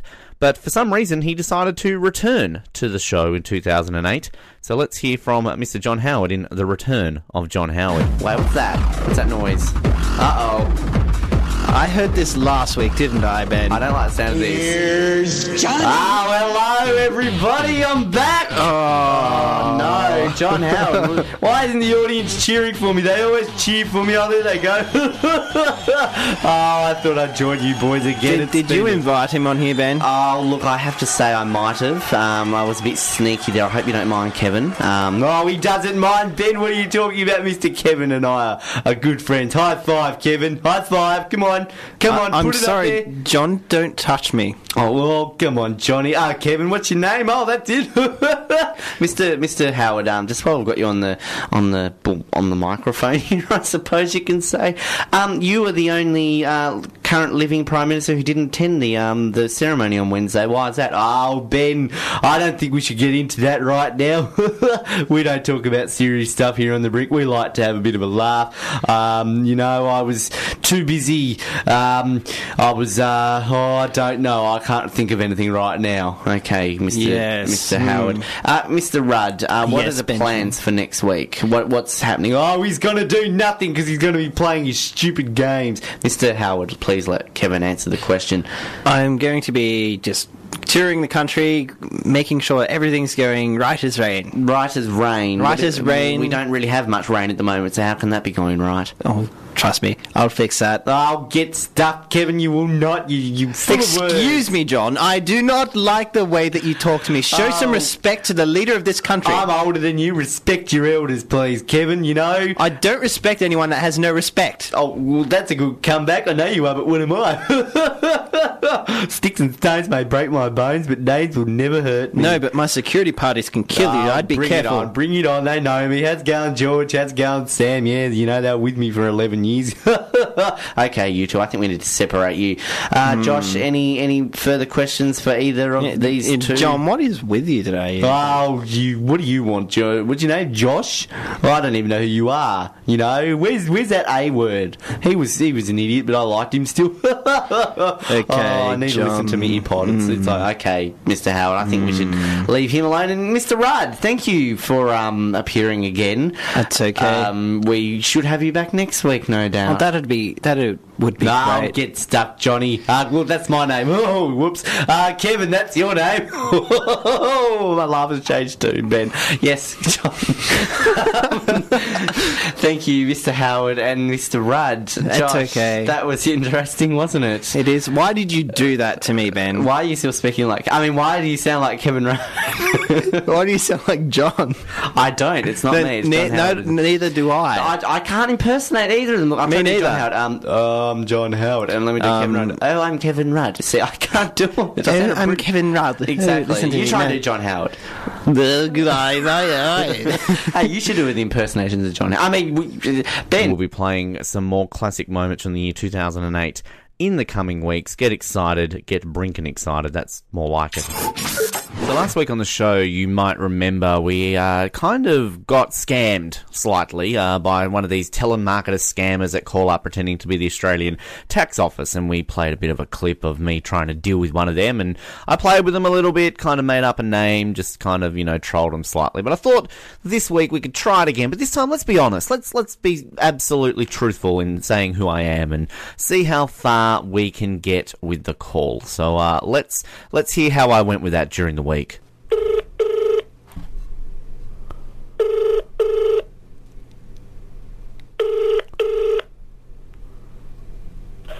Hello? Uh, hello, is this the Australian Taxation Office? Yes, it's this. Uh, well, I'm just returning a call you guys left to call you guys back. Uh, I had a message saying that I have legal options against my name or something along those lines. So can you provide me your phone number at which you receive the call? Uh, my phone number is zero five. Zero five. Six five. Uh, Mister Pan. Yeah. Waterworth. That's that's correct. That's me. Mister Pan. Uh, yeah. Okay. Yeah. Yes, that's me. Can you let me know what's going on with that message, please?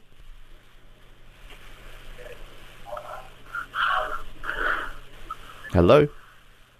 Okay, Mister Wal- Walworth, okay. The reason behind this call is to notify you that there's a federal tax lien and a warrant of custody filed against your name by the A T O. Right. So do you have a lawyer who can represent you inside the courthouse? Uh, I'm sorry, I have legal proceedings? What what legal proceedings are these? Can you can you tell me what they are, please? So you don't have any idea about the lawsuit? Like, what is this all about and what's well, going on? Absolutely none, sir. As I said, I just got this message from you guys saying that I have this. This is the first I've I've heard about this. So, I mean, what what are these legal proceedings? Sorry? Okay, do you work at uh, Fox Sports Australia? Uh, absolutely, that's exactly where I work, yes.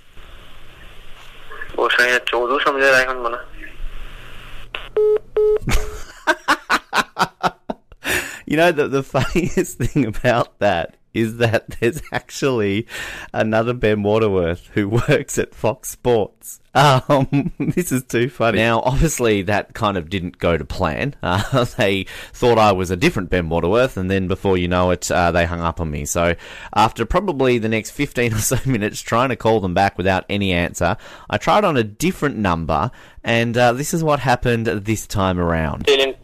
Office, how can I help you? Yes, hi, I've been trying to call you guys for the last five minutes and I keep getting disconnected or you keep hanging up on me. I'm trying to find out what's going on with this apparent legal action that's going against my name and I just can't seem to get a straight answer, so I'm hoping you can help me. One second, I'm talking to Mister Michael, right? Uh, yes, that's correct. Michael, this is Officer Michael Brown, batch I D six zero five four three two. The reason behind this call is to notify you that there is a federal tax lien and a warrant of custody filed against your name. Uh, what for? Can you tell me exactly what for, exactly? There are serious allegations under your name that you have done a tax fraud. Uh, okay. Tax fraud relating to what? Uh, the taxes which you filed in the year of two thousand fourteen, fifteen and sixteen were not correct. Oh. Many mathematical and numerical errors, errors in your taxes, which shows you're trying to defraud the government and trying to run away with the government's money. Oh, shit, I didn't think they'd catch me. That's a bit unfortunate. Oh, God. Okay, well, uh, how much do I owe then? Can you can you tell me then? three thousand seven hundred eighty-eight dollars and thirty-five cents. Wow, that... Oh, gee, goodness. Wow, I should have really carried that too, eh? Um... All right. Well, how can I fix this? I obviously don't want to get sued. I mean, that's a bit bit extreme. Uh, can can I pay that money to you, or can I pay that money to somebody so I can fix this? You need to pay this amount by using a tax-free voucher to rectify the situation at this point of time. Okay. Um. Sure. Um. I think I can do that. I, I did win a bit of money on the pokies last. I mean, uh, can you give me some details about how I can transfer that money then, please? Do you have any government authorized store nearby you named Woolworth? Yes, uh, I do. How far is Woolworth from you? Uh, oh, at least a five minute drive. That's not that far from me. I can I can go there pretty soon if I need to. Okay, if you want to rectify the situation at this point of time, then you need to go to uh, Woolworth store and buy a taxpayer voucher. Uh... Because you know that this is a recorded line and we are not authorized to take any money from you by using a debit card, credit card, no bank, no check, no cash. You need to pay this amount by using a taxpayer voucher. Okay, so I can't pay this over the phone? I mean, you're the tax department, right? Why can't I just, like, give you my credit card details or something? I mean, I'd rather just do that now if I can do that with you. I'm sorry, but we are not authorized to take any credit card information, debit card information. Oh, so you, you're authorized to tell me that I owe three thousand dollars, but I can't give... Like, okay, that's a bit weird, but sure. Okay, so I need to go to Woolworths and buy a card? Is that what I need to do? A tax pay voucher. A tax pay voucher. So I just go up to the counter and ask for that, do I? Is that is that all I need to do? Once you reach Woolworths, let me know so that I can provide the name of the card which you need to purchase. Oh, so I need to call you back once I get to Woolworths, or do I just take you with me now? I mean, what do I do there? If you are able to uh, stay online with me, that's not an issue. You can stay online with me. And once you reach the parking lot of Woolworths, you can let me know. Okay, sure. I'll stay on the line. Just give me a second. Okay. Okay. All right, I'm at Woolworths, so what do I do now? You are at Woolworth? Absolutely. I'm I'm already here. I'm I'm a quick driver. Oh, like, for real? Uh, I'm one hundred percent real, mate. Why would I lie about that?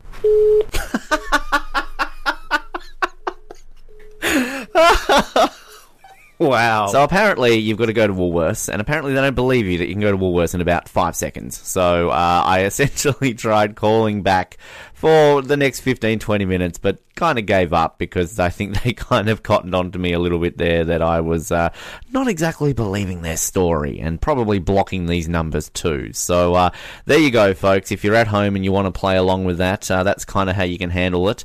Uh, and I will give you the number too. If you want to ring them up and troll them yourself, uh, the number that you can call them on is oh two six one seven six oh eight eight one. That is oh two six one seven six oh eight eight one. Uh, So give them a call, have some fun with them. Uh, that's how you can have a bit of fun with one of the telemarketer scammers. That time of the episode to get a little bit presidential with everybody's favourite president. Uh, it's Paul Luttrell. Paul, I don't know if you've ever been a president of anything, but uh, welcome back to the show. Uh, I can't remember being a president of anything, so yeah, let's let's move on. Yes, good to be back. You are the president of this segment. There you go. I've just declared you that. How does that feel? That feels very good. I'll, I'll have to take the, the, the job seriously. Um, yes. Maybe uh, maybe I'm a little bit more qualified than Trump is to be president of the United States.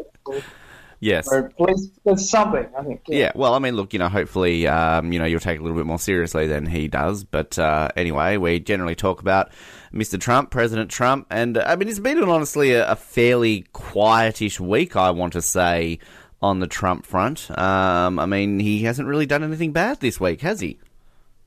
Uh, yeah, not that I can think of. I think he's keeping his head down. Um, but, yeah, I mean, it's, it's not a very... Uh, It's a pretty low bar. I mean, to just to be a little bit less stupid than you were in the previous week um, for Trump. I mean, he, you know, he's pretty stupid. So mm. to be a little bit less is uh, it's it's no. It's not a big deal. One of the, the big things that came out of the week, though, they've done uh, sort of one of these approval rating polls, um, you know, to see how America feels, in case you didn't know. Um, yeah. And he has come out with the lowest approval ratings of any single U S president in their first six months in the seventy-year history of this poll. Uh, he only has... an approval rating here I can see, is it of thirty-six percent and a disapproval rating of fifty-six percent. Uh, that is that is ridiculous, is it not? Yeah. What a, uh, what's striking as well, I think, is the, like, what is that? An extra, that leaves eight percent who are undecided. If you're undecided about Trump now, have you, what has happened to you? Have you just been, you know, holed up in a cabin somewhere in the woods? I always wonder about that. Like, I think I got once, have I ever gotten that phone call, uh, sort of like one of those Nielsen polls, and it was a it was a Tasmanian election one. It wasn't even an election one, it was just a Tasmanian approval rating one, probably, I don't know, three or four months ago, and I got very excited, because, like, I always see these polls in the in the media, and I'm like, oh, I want to be, you know, I want to give my opinion. Um, and I love it when they do ask that question, like, how do you feel about Premier Will Hodgman? Are you satisfied, dissatisfied, or undecided? Like, who's sitting there on their phone going, oh, I really don't know, I'm I'm, I'm undecided. Like, I mean, it seems like a very weird sort of, it should just be a yes or a no. Are you a, are you satisfied or not? Yeah, yeah, I think so. With uh, Will Hodgman, I mean, maybe his things aren't as of a bigger consequence to certain people, but Trump... I mean, he gets, he's pretty polarizing. He's not, he doesn't, he doesn't straddle the fence on anything. He pretty much states what his opinions are. And if you don't think that uh, building a border wall to keep out, you know, Mexicans um, from America or calling Mexicans rapists, if you, if you're undecided on whether that's a good or a bad thing, then you're a Trump you supporter. Probably need to think a little bit more yeah. about that.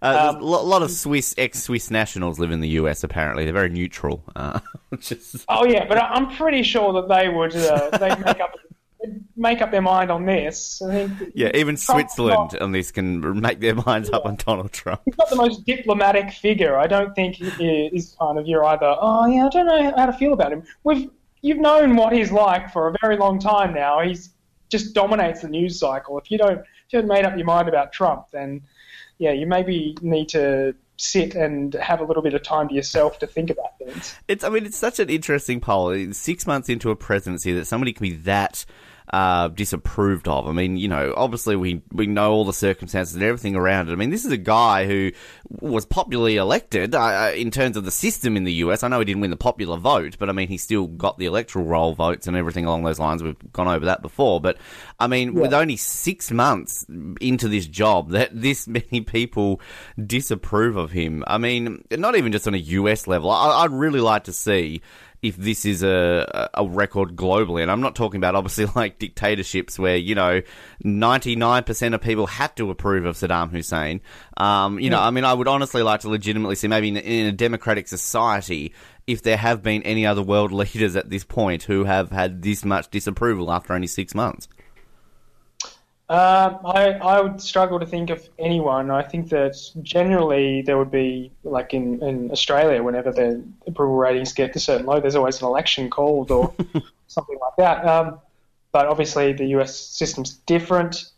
I can't think of anyone, obviously, in dictatorships that they wouldn't have legitimate, um, you know, polls or anything anyway. Yeah. So you can't really go off of that.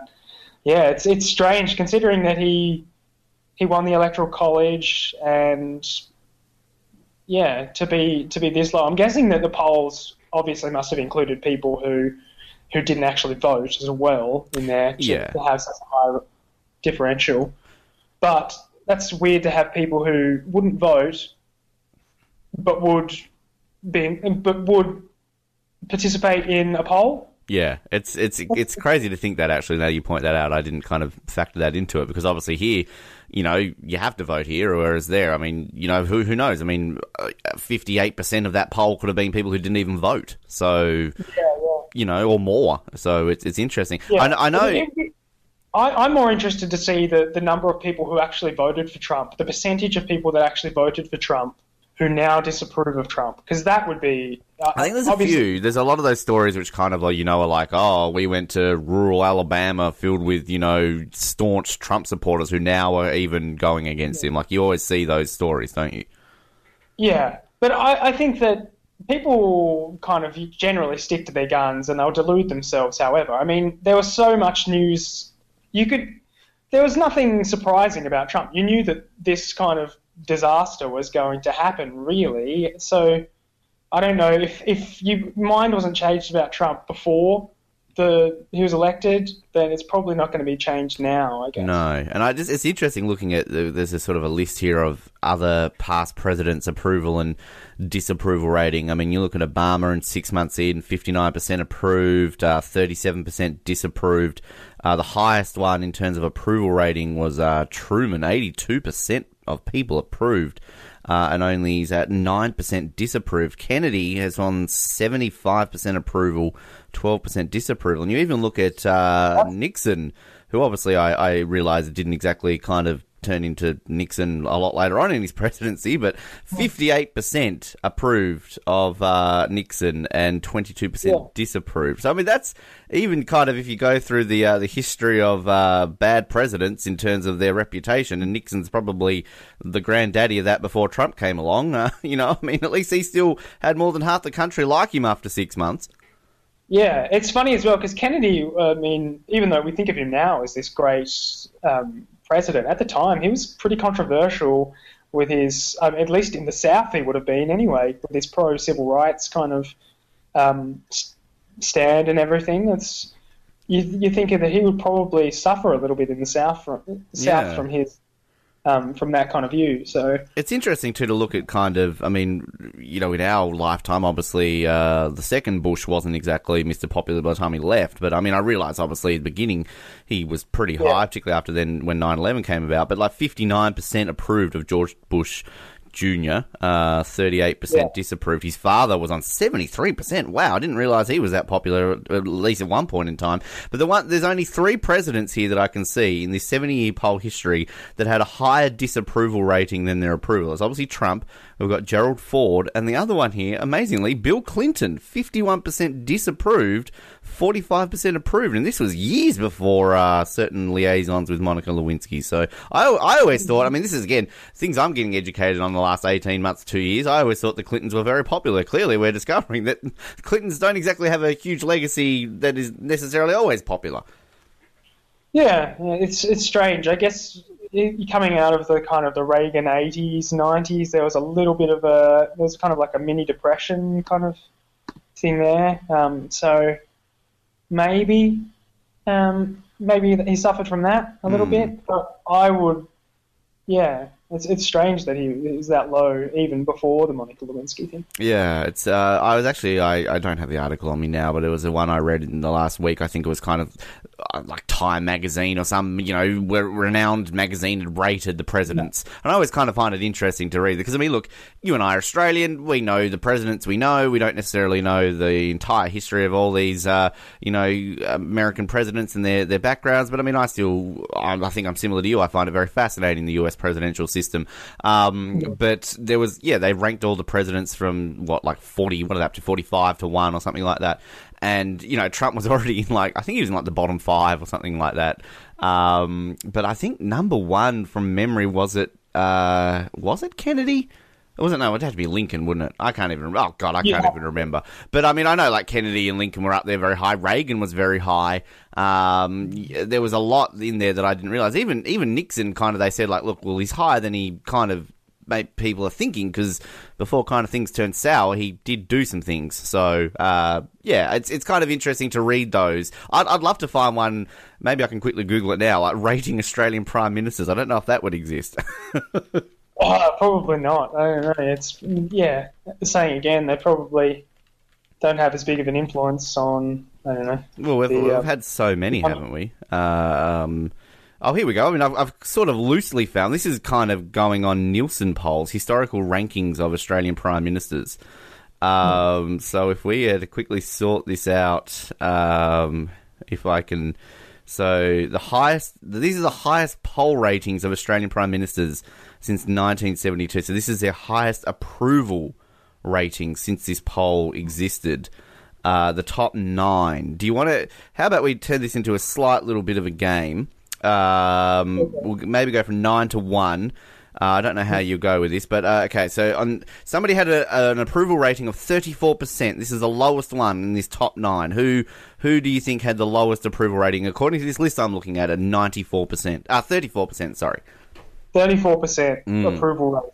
Yeah. Uh, oh, it's it's tough because I don't really have any idea of like modern. I reckon you would have heard of this Prime Minister. He's, I mean, look, oh, he's... Of course. Yeah. Um, let's go Gough Whitlam. Oh, decent guess. Uh, I'll, I'll say William McMahon. Uh, he was apparently thirty-four percent. Um, at number eight, a forty percent approval rating. Uh, you'd, you'd guess this one. Let's just say he's a recent Prime Minister in at least the last uh, twenty-five years. That probably gives you about thirty uh, to choose from, but... yeah, let's... let's uh, oh... Thirty-eight percent. Forty. Forty percent. Forty percent. Um, Bob Hawke. No. Uh, Paul Keating was at forty percent. Really? I yeah. thought Keating was a little bit more popular than that. Mm. Then again, Bob Hawke is probably a lot more popular than that as well. I, I, I thought Keating was a lot more popular than that too. I think Keating's kind of like a glass of wine. He ages well, doesn't he? Like a lot of people, I think now appreciate him more so than they did at the time. I don't know. Uh, number yeah. seven, forty-seven percent. Um, you've got to get this one. Uh, yes, uh, forty-seven percent November twenty thirteen. Uh, our next one, fifty-six percent, another very recent Prime Minister at fifty-six percent. Let's go with Julia Gillard. Correct. She actually got that in July twenty ten, which was, if my calculations are correct, that was right on when she got uh, she took over, was it not? So, uh, wow. Uh, next one, at, also on fifty-six percent, this uh, gentleman achieved this twice. Um, and, uh, yeah, you, you were thinking Whitlam before. Think of somebody around the time of Whitlam. If you know your Prime Minister's in historical order, of course. I, I probably only know the last thirty years, really. Um, and, and oh. There's a very famous island called his last name in Queensland, if that helps. There was oh. also a T V oh. show sort of called this. Oh, it's it Fraser. Yeah, um, yeah, Malcolm yeah. Fraser. I mean, it's Fraser, Fraser, but you know what? You know where I was going with yeah. that. Uh, fifty-six, uh, sixty-two percent. Number four on this list. You've already guessed this person before, but uh, you can put him up there again if you want. Okay, uh, well, it's got to either be Bob Hawke or or Gough Whitlam. It's one of those two. Uh, Up you're, you're correct, sixty-two percent. Yeah. Uh, our third ranked one of this one at sixty-seven percent. And amazingly, okay, you'll get this one because, you know, you, like me, grew up with this guy pretty much our entire life as Prime Minister. But the thing that I yeah. find most fascinating about when this was achieved was this was, like, achieved right towards the end of his Prime Minister, only a couple of years before he was ousted. I, I would assume this would have been up there maybe after Port Arthur or something like that. But, I mean, I just gave you a huge clue there. You're going to get this yeah, one. Oh, John Howard, of course. Yeah, um, sixty-seven percent. In January two thousand five, I would have assumed that would have been a lot that's earlier. Strange. That's that's a, that's a big turnaround and nothing – I mean, there wasn't uh, – no, we didn't really have the global financial crisis until that was like two thousand eight. That was more Rudd than Howard. So, so yeah, that's that's strange because nothing really massive happened in those two years, and he still had a sixty-seven percent approval rating in two thousand five. That's, that was, yeah. I think from memory that was only probably about two or three months after the election, was it not? And I guess we'd had all the Latham issues and what Beasley was back in opposition by then, and clearly he didn't really do much yeah. for the opposition. So. Um, Yeah, Rudd must have marketed himself really, really well. Well, speaking of that man you just mentioned, uh, coming in at number two on seventy-four percent, it would be... Rudd. Yeah, seventy-four percent. That's crazy. I actually remember that at one point, it might have been when this came out, this was March two thousand nine, I think he was like the second most popular leader in the world at that point. I think only behind the Italian Prime Minister. He was that high in the approval ratings. So interesting to think that within what... Fifteen months of that approval rating, he was no longer Prime Minister. How how is that even possible? Mm, I'm not sure. Yeah, it's crazy. And at number one, uh, again, you already guessed this guy. Uh, seventy-five percent approval rating, according to the Nielsen poll rating since nineteen seventy-two. Our most popular Prime Minister is Bob Hawke. Yeah, there you go. seventy-five percent for Mister Hawke. So the eighties were a good time to be alive if you liked Hawke and Reagan. You were you were very uh, popular, weren't you? Well, it was pretty, uh, you know. lucrative in terms of, um, you know, if you were of making money, I guess. Yeah. But we saw the uh, the backlash of that, didn't we? we Very much so. Just quickly, I mean, we won't milk this too long, but I mean, there's another one here from News Poll as opposed to Nielsen. So the top seven here. This is only kind of the most recent recent ones. This has only been going since nineteen eighty-five. But uh, mm. seventy-one percent for Kevin Rudd is the highest. Paul Keating's the lowest at forty-three. That's approval rating. The the low, There's another one here that they do for News Poll, lowest satisfaction rating. So this is, I guess, how satisfied. I don't know how that works. But Paul Keating holds number one on that. He was seventeen percent. People were satisfied with him. Then Julia Gillard, twenty-three percent. Tony Abbott, twenty-four percent. Bob Hawke, twenty-seven percent. John Howard, twenty-eight percent. Malcolm Turnbull on twenty-nine percent. And that's actually... been achieved as recently as uh, October last year, and uh, Kevin Rudd thirty-two percent. That's during his second term as Prime Minister. So it's interesting to think that, yeah, Paul Keating very low on a lot of those ratings, but I mean, I don't know, it, it doesn't generally, I feel, get something that people talk too much about him, do they? So, yeah, interesting. Yeah, it's, it's strange. It's, I guess, yeah, it's it's that kind of thing where people forget the bad things about people, um, and you can see it in the U S now. Even like George W. Bush is somehow the voice of reason when talking about Trump. Yeah. So um, same kind of thing. But Keating, very different politics to Bush, obviously. Um, yeah, very, very much so. Uh, just before we leave, just randomly, I just wanted to quickly add this poll because I'm sure there's a lot of listeners right now. We've we've obviously gone over a few of the American ones there. Uh, we've touched on the Australian ones, and I'm sure a lot of people are wondering who people think is the greatest Canadian Prime Minister of all time. Uh, and I can tell you that according to Maclean's twenty sixteen survey, it was the legendary William Lyon Mackenzie King. Uh, well, clearly, my favourite Canadian Prime Minister uh, there, Paul. I don't know about you. Uh, Wow, Wayne Gretzky. Is, uh... yes, very underrated uh, Prime Minister of yeah. Canada, I feel. Uh, Prime Minister in everyone's heart. So yes. yes. Not quite as sexy as our current Justin Trudeau, but uh, anyway. Paul, uh, it's been fun. Uh, this is what happens when Trump doesn't do much. We go over rankings. So uh, perhaps yeah. that's probably a good thing. Maybe we need to do that. We'll find the uh, ranking of New Zealand Prime Ministers next week. How about that? Yeah, let's let's do that. I'm sure they're all great. Dolly the sheep, number one. Uh, we'll speak to you next week, Paul. Thank you. All right. It's been good. It's always getting excited when I get to press this button. It's that time of the week to play everybody's favourite game show. It's Forget the Lyrics here on The Brink on Edge Radio. Over to the studio. Forgetting lyrics. And it was great to uh, have Stewie on High Noon the other day uh, doing some new ones as well. So we'll have to catch up and play some of those ones across the way. Stewie, I know you're listener of The Brink, so it's good to have you there, and uh, hopefully we can get you to do a few more of those in the coming weeks. But we're going back to the year two thousand eight again. We've uh, seemed to have a bit of a trend on this episode of that year. Uh, it was the first year we did start doing Forget the Lyrics, and this is one of my personal favourites that we've had from uh, the history of the show, because it's kind of one of these ones that we make the lyrics up on the spot. When I actually hear the original song, I still often sing the lyrics that we made up on the spot, because Josh did some very memorable ones. This is Josh's version of the uh, hit song by Timbaland called Apologise, very big, of course, in the year two thousand eight. And maybe this might make you want to go to the gym. Let's hear this.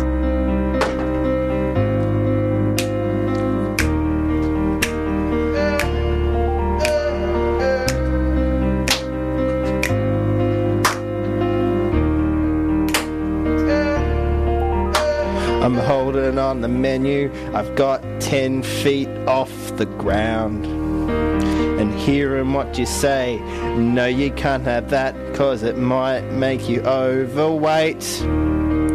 As Arnie says, you tell me that you need me, do some sheep lifting, but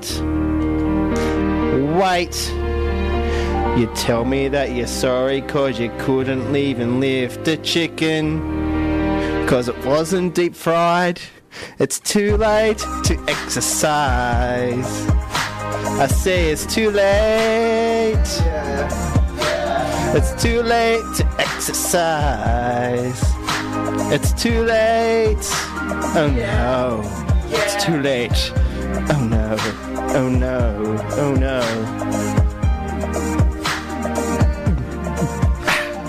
I saw the people sitting in the restaurant window. They had two seats. Arnie looked at me and he said, what are they eating? I say, hey, it ain't my fault, cause I like to eat, eat chicken instead of live sheep. I told them that they should go for a jog around the block. But no, it's too late to exercise. It's too late. I said it's too late to exercise. It's too late to exercise. Yeah, I still sing It's Too Late to Exercise essentially every time I hear that song. So uh, if only it worked, if only it made me exercise, and maybe it might be a little bit better. That part of the show where we decide to cover ourselves in maple syrup and look at leaves that are on flags, because it's a time to get Canadian with everybody's favourite Canadian. It is, of course, Mister Colin Hilding. Colin, welcome back to The Brink. And again, I've passed Justin Trudeau. That's two weeks in a row. Well, I mean, I haven't heard from him in a couple of weeks, so, uh, you know, just like him forgetting Alberta, I thought I'd forget your Prime Minister, so uh, why not? Uh, but you're not alone this week. You, you've brought a you've brought another guest along with you. I, I don't even feel like I should introduce this guest because, I mean, he's kind of related to you. So you, I want you to talk him up. Give him, like, a big introduction. Uh, well, I, I'm not going to talk him up um, because, sadly, I had to grow up with him, and that was enough for me. But I did mention last week the uh, Australian football fanatic here in Winnipeg, my brother Ian, and uh, uh, I guess uh, he somehow was able to pull off a miracle and get Canadians interested in forming a team out of this uh, or a club. So... Uh, He'll kind of take it from here because I, I was there, but I didn't really know what I was doing. I think I'm going to need a bit of coaching. Well, hello, Ian. All right. Well, hello. Hi, Ben. Thanks for having me on your show. It's, it's, it's a pleasure. Thank you for like, joining us. Oh, no problem. First of all, I'd like to say I'd like to challenge Colin for the title of Best Canadian. Okay. Um, I think I'm way too looking, so, uh, you know, there's that. uh No, uh, uh, as usual, when people talk me up, I'm sorry that I have to sadly disappoint everybody that I'm nowhere near the way I was just explained. Uh, I did Poorly? very little. I, I did very little to get the team started, um, and I, I'd like to take credit for it, but uh, uh, really the, the credit belongs to other people who, who put the footwork in. Basically what happened is I got into Australian football about a little over a year ago, just uh, looking for a random sport to watch on T V. And uh, I saw Australian football was on, and it satisfied my fascination with all things Australian to check it out. And uh, I put it on and uh, was incredibly confused. I heard whistles blowing every five seconds, had no clue what was going on. Uh, so basically I said to my wife, I'm just going to watch this until I figure it out. Um, I found I had to go to Wikipedia while watching it in order to figure out what was going on. Um, but honestly, by the time I was done one game, I thought, okay, that was cool. I'm going to check out another game. Uh, the first game I watched was Geelong against Hawthorn. Thankfully, Hawthorn lost. Good, good boy. Um, You're learning that. already. I like that. That's good. Good to have that opinion already. That's right. Uh, then the next week I recorded. There's only two games they show per week on T S N here. Go to the bathroom in another room. Sorry, my daughter. I thought you were very nice to your wife there. It's like, um... no, that was my youngest wow. daughter. Making okay, her... right. It's a Hilding trope. It's a Hilding trope. It wouldn't uh, be a Hilding I, episode. I, just, I don't want to. I don't want to know how many rooms in the house they're allowed to go in. That's another episode. Have a bathroom connected to our master bedroom. I thought you were just recording this in the bathroom, like you really had to go or something like that. It's like, wow, well, Colin. Be less ex- Call me on the toilet, why don't you? So, anyways, um, the, that uh, the toilet talk sums up my opinion about Hawthorn. Um, What's the color of their jumper? So good, good job. Yeah, that's that's exactly right. Uh, so, anyways, I, I decided there's only two games per week that uh, air on T S N two here, and uh, so the next week I recorded. I tried to record both games, missed one, caught the second one, which was uh, Richmond against Collingwood, and uh, so I watched the opening explanation of the two teams and decided very quickly I wasn't going to cheer for a team called the Magpies because I thought that was a weird name. You, you educate so yourself the... so well. I like how you like educate yourself and you basically straight away hate the two teams everyone should hate. That's a good job. See, I'm a smart guy. You are. Uh, like I said, greatest. So um, anyways, I decided I was going to cheer for the Tigers. About halfway through the game, uh, one player, I don't know who he was, uh, I, I don't know his name, but one player took a hit to the face. Uh, he was gushing blood from his nose. Uh, uh, the trainer tried to take him off the field. He shoved the trainer away, wiped his blood off on a towel, and ran back in the game. And I said, I'm in love with this game. So very Australian. Ever yep. since, yeah, yeah. So ever since then, I've been following it and uh, always wanted to play. But, of course, there's not much going on. In, I mean, there is quite a bit more in Canada than I thought there was, um, but nothing in Winnipeg. There's uh, an organization, A F L actually uh, is is connected with them. It's A F L Canada. They share branding. I don't know how much they are are connected, you know, administratively speaking. Mm-hmm. Uh, it seems to be mostly volunteers who are who are with A F L Canada. But I just got in touch with them basically to see if there was anything going on in Winnipeg. Um, they responded to me first, no, there wasn't. But there was one guy who had contacted them before just to see if, you know, they had any interest. And so when they connected me with him, he's actually from Tasmania. So I've uh, learned. I, I need to hear about this guy soon. But yes, continue. Yeah. So so he uh, he actually, you know, he played through high school and everything from what I gathered. We've actually only met once, but we've messaged back and forth several times and emailed back and forth several times before that. And uh, he actually had a team in the Philippines. Uh, wow. He organized a team in the So he actually knew how to get a team going. Wow. Uh, and that was important because I was never into the Canadian sports, the big four, you know, the soccer, baseball. Well, nobody's into baseball, but soccer, baseball, uh, football, hockey, uh, basketball. I guess that's five, not big four. Not, not lacrosse? I thought lacrosse was your official summer sport. Yeah, but nobody actually plays it. Okay. Okay, fair enough. It's one of those games that's Canadian, so we're proud of it because it's Canadian, but nobody actually cares about it. Right, okay, got it. But I wasn't into those sports, so I never played on organized sports teams. I had no clue what to do. Uh, to to get it going, and he really just ran with it, and you know we we messaged back and forth, but he did all the work to get it going, and, and he connected with a few other Australians who who knew the sport uh, to to get things on the move, and uh, we were able to uh, get advertising through A F L Canada, also through a group here uh, in Winnipeg called the Down Under Club, which connects you know Australians and New Zealanders uh, oh, fuck that, that are living here. They're not down under. They're down left. Like, I mean, down right. I don't know what direction they're. Who cares? They're New Zealand anyway. Sorry. Formerly down under, you know? know.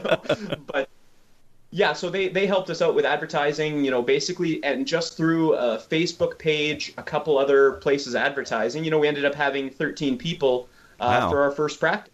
Fantastic. Wow. So that was yeah. this week. So I know we talked to Colin about that last week. And obviously I want to hear uh, Colin's thoughts on how he went because uh, I've got some interesting thoughts, I think, on how you did do, Colin. But so th- this happened during the week. And, and when you got thirteen people show up, And so is, yep. is this guy from uh, the Australian that you're talking about, is he kind of taking control? And, and a lot of those people that are there that are learning the game for the first time, similar to, say, Colin, and, and uh, kind of learning the basics of the sport? Yeah, I mean, basically the way it was was there was there was only a handful of us there who are, you know, Australian football fans. Uh, the, the ones from Australia obviously had some connection, but as far as the locals that showed up, Uh, there were just a handful, but it was pretty much, okay, you know, if, if you're coming, bring some friends. And so there were a lot of people who seemed to not necessarily have as much knowledge of the game. And uh, because he's played before, and, and another guy that uh, was, he's actually from uh, uh, South Australia, he actually had played before as well. So they both had a good knowledge of the game. So the two of them kind of led uh, teaching the game. Uh, but what he said, uh, the one who, who got it started, what he said is that you... you need the locals really to drive the the interest up, because an Australian says, oh, Australian football is the greatest sport ever. They're going to think, well, you have to say that. It would be like a Canadian going to South Africa and say, oh, you got to try hockey. It's the greatest sport ever. Yeah. But if you have a local saying this sport is great, then that's really going to increase the interest. They're, you know, a Winnipegger is going to listen to me better uh, than uh, an Australian, than they'll listen to an Australian. So, so there, you know, there's a few of us there who are uh, big fans. Actually, I, I found uh, a couple people there. They're big Geelong fans. I don't hold that against them, because the Crows smashed Geelong just over uh, they did, yes. years, so I'm happy with that. Uh, but they, they, you know, one of them is uh, actually a uh, she, she's a member of, of Geelong or whatever nice. It is when you, yeah, you know, uh, you become a club member. The team. Yeah, yeah, you show your that, support by basically, yeah. um, you know, it, it helps, I guess, keep the clubs afloat. I mean, they don't need it. I mean, they're all quite wealthy, but like, I mean, yeah, it's kind of your your way of showing support. Like, I'm a, I'm a member of Carlton, and you get um, certain levels of uh, membership. You get into a certain amount of home games a year, or like myself, I obviously don't live in the state where they play, so I kind of get a cheaper membership, and if I fly to Melbourne, I can get into like three games a year for free. But if I live there, you would obviously get a more expensive one and get into... It's kind of like, I guess, what you guys would call a season ticket in a way. Um, and right. yeah, you have sort of membership. So, and wow, so is she, is she Australian, or is she just kind of a, a Canadian who loves Geelong that much? Canadian who loves Geelong. Wow, there you go. That's great. There was another guy there who had uh, traveled to Australia, and he lived in Australia for a while, and, and actually played with uh, with a team there in, uh, I think he said East Geelong. Yep. Uh, so he had a, a connection there, but he's, you know, originally from Winnipeg, and now he's back in Winnipeg. So he's really excited. And when we did do our, uh, uh, it was like a six on six game. Yeah. Uh, when we did do that, uh, he pretty much, you know, single-handedly stopped mine and Colin's team from getting destroyed, because he was blocking every kick they were going with. So that was good. Wow. Wow. So, I mean, Colin, I need to ask you though. I mean, you kind of loosely talked to me a little bit about this during the week. And I remember I said to you last week, a few of the things that maybe might take a bit of getting used to. One of them I did say to you was the bouncing aspect of it when you have to run. And mm-hmm. I think you said to me that was what you most struggled with. I mean, besides that fact, how did you find it? How did you find, I guess, playing this very unique sport? Uh, you know, most of the basics that he kind of taught us for the first forty-five minutes or so was easy. Like, I, I caught on to, I don't even, I'm going to have all the terminology wrong. I caught on to punching the ball really well. I caught on to kicking the ball really well, but that bounce is just impossible. It's, it's frustrating because you get it right once, and like, hey, I got this now, and then the next time it's like rolling twenty feet away from you, and you're chasing after it. Yeah. Uh, but I mean, when we played the game itself, that was where I think the most confusion was for me, because um, the the main guy there, the one from Tasmania, he was trying to explain, okay, you guys are in this these zones, so you can't really go to this zone, and these are the attackers, and these are the defenders, and it's like five minutes straight of him explaining this thing. It's kind of like in basketball, and then he explains it like that, and everybody's scratching their heads. It's kind of like in football, and everybody's scratching his heads, and then one other guy raises his hands. Let me explain it like this. It's like in hockey, where, and he gives an explanation, and everyone's like, ah, oh, got it. Yeah. Oh, that's fantastic. So once, once you get the basics of that, you know, you kind of have an idea. I, I swear, I was I probably wasn't doing terrible in the game, but for the most part, it was me every five minutes asking, are we winning yet? Am I going in the right direction? Is that guy on my team? There's um, there's a video that I often share, and uh, I, I probably have shared it with both of you before. I think maybe when Colin in the past has talked to me about, uh, you know, and you obviously getting involved in it uh, back before you and I ever met and sort of talked and everything. But the A F L did put out a video a few years ago targeted mainly at Americans, but it's, I, I think it, it is useful for, for all sort of countries outside of Australia, and it's five-minute, very concise little video explaining the basics of, of Australian rules football, which is really, really good. And compared to all the ones online about trying to explain cricket, um, I, I refuse now to explain cricket to Americans and Canadians unless they're going to be watching a game of cricket with me, because that game is fucking hard to explain to somebody when you can't actually show them an example while you're explaining it. But um, so so basically from this point then, Ian, so um, what, what, what now? Did you have enough people that the A F L Canada can basically say you're in the league, or do you kind of still have to a few more training sessions, a few more people before you can take that next step?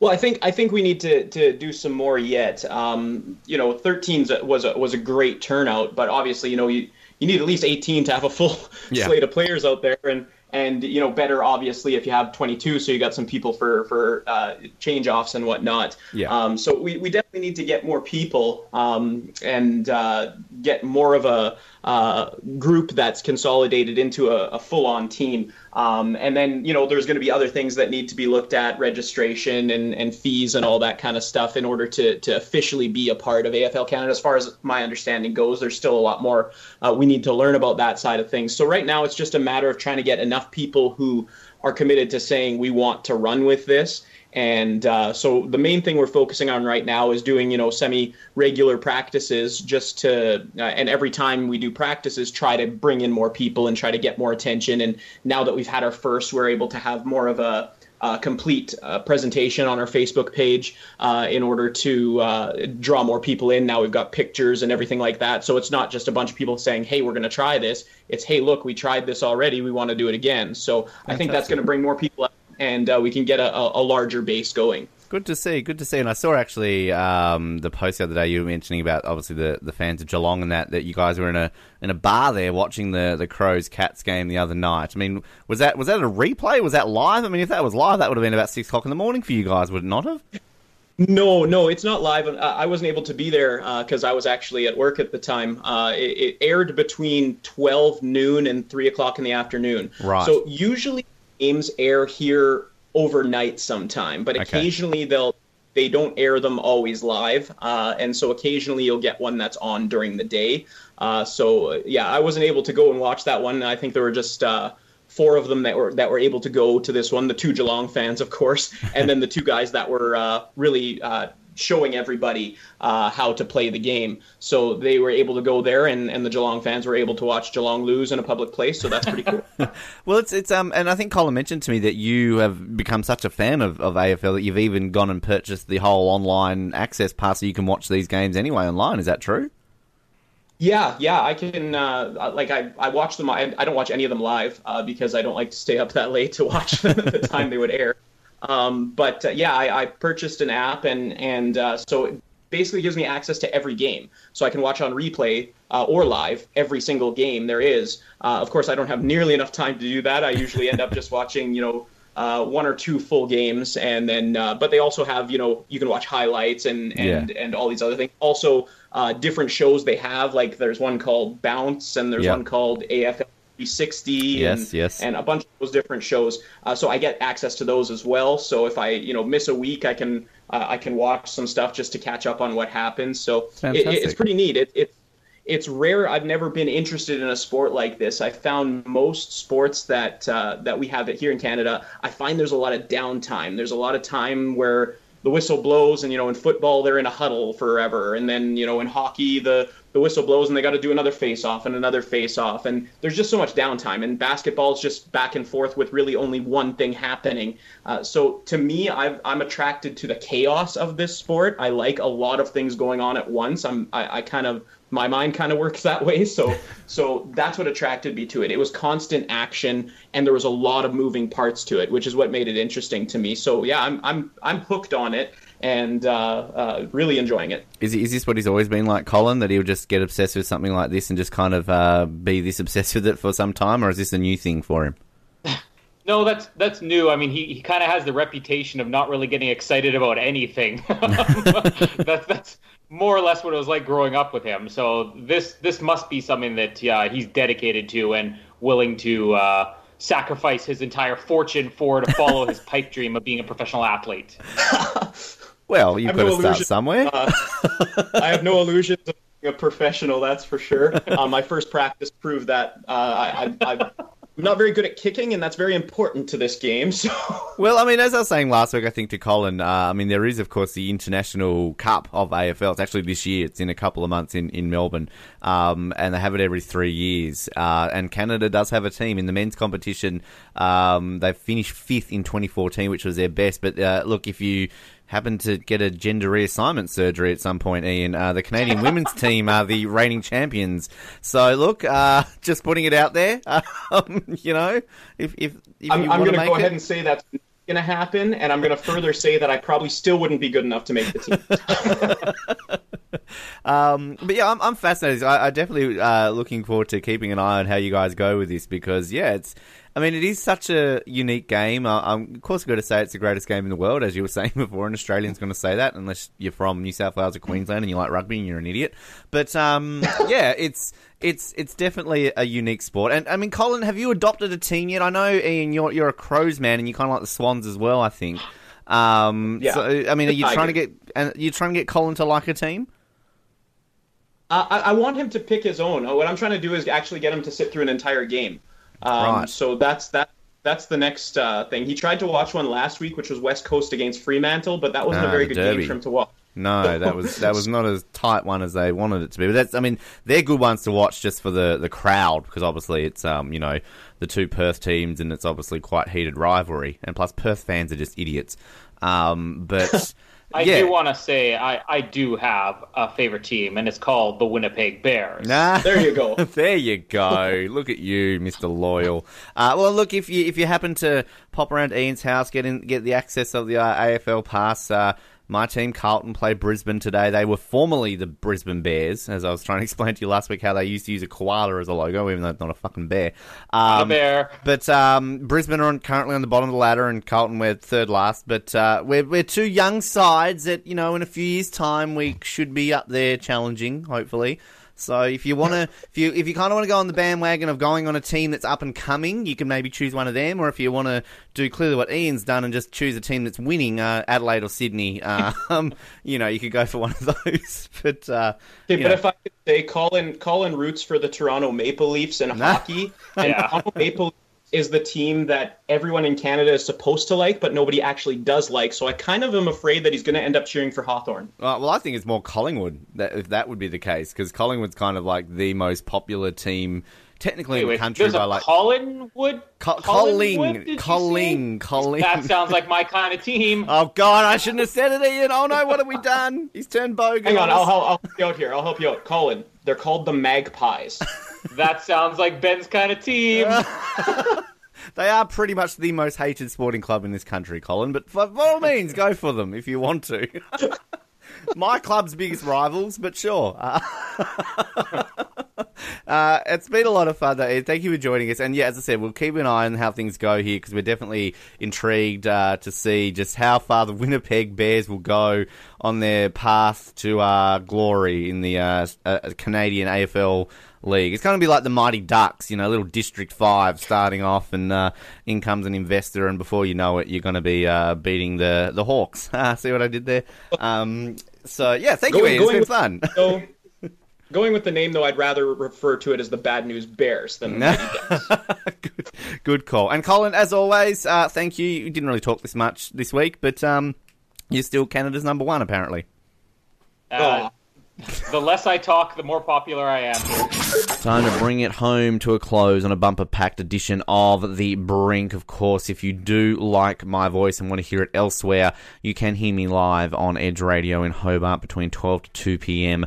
on a little show called High Noon. Very excited to always be able to broadcast to you weekly from there, of course, in the domain where this all started. So if you are listening in Hobart, make sure you tune in. Even if you don't live in Hobart, if you head to edge radio dot org dot a u, you can click on the live stream and, uh, well, live stream it. Uh, also, of course, the Oz Network, a spin-off show from this show. Plenty of content coming out of that weekly. If you're a fan of Survivor, you're going to love the uh, upcoming coverage of Australian Survivor, so you can uh, hear that. And we might even play some of those highlights throughout this show over the coming weeks, depending on uh, the content that we do bring you. And of course, I know a lot of you are waiting for news on The Brink Unleashed seven since my trip, since I've been back. I can tell you that uh, it's still in the process of being put together, so uh, give it time and we'll uh, announce the release date of that when we're a little bit more certain of that, but it will be in the uh, coming month or so, so uh, get excited. And of course, all the news will happen here on The Brink. You can, of course, stay up to date with everything that is happening with The Brink on our Facebook page. Just search for The Brink Radio Show, easiest way to stay up to date. Of course, Twitter as well, and you can subscribe to these on iTunes if you use an Apple product, or of course Stitcher if you use an Android product. And while you're there, please rate us, leave us feedback, and uh, just tell us how you're doing, because we always are concerned about you, listener, and how you're doing. Uh, we, we closed off the show the other week a little bit with our two thousand seven In The Mix segment. Of course, as you know, every year we like to produce a bit of uh, best of to music, and given the two thousand eight theme that we're on at the moment, we thought we'd play two thousand eight In The Mix. This is a bit of a musical highlight from all the best bits of two thousand eight that we haven't played on this episode, and we haven't played yet in the coming weeks. So uh, let's hear that now. But in the meantime, thank you for tuning into The Brink. We'll be back next week for episode thirty-six of the Brinkaliciously Rebooted podcast. Until then, thank you for listening. Keep sucking those oranges, Hobart, and good night.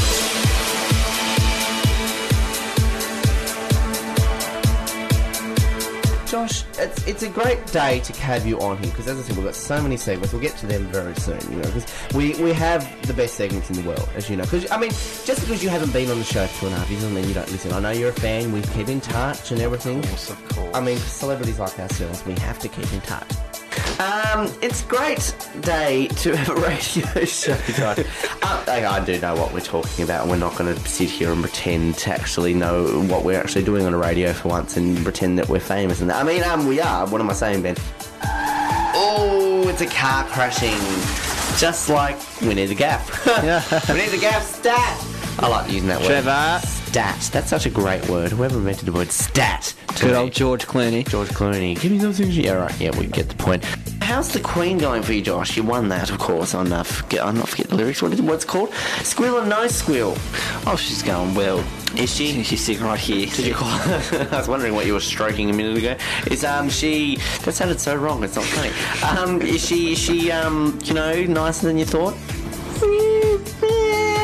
What's that? What's that noise? That, that's her whining. That's her. Josh, not very nice. Oh, I like that sound. I think we just use that all the time as our, as our, um, you know, I don't care music, apparently.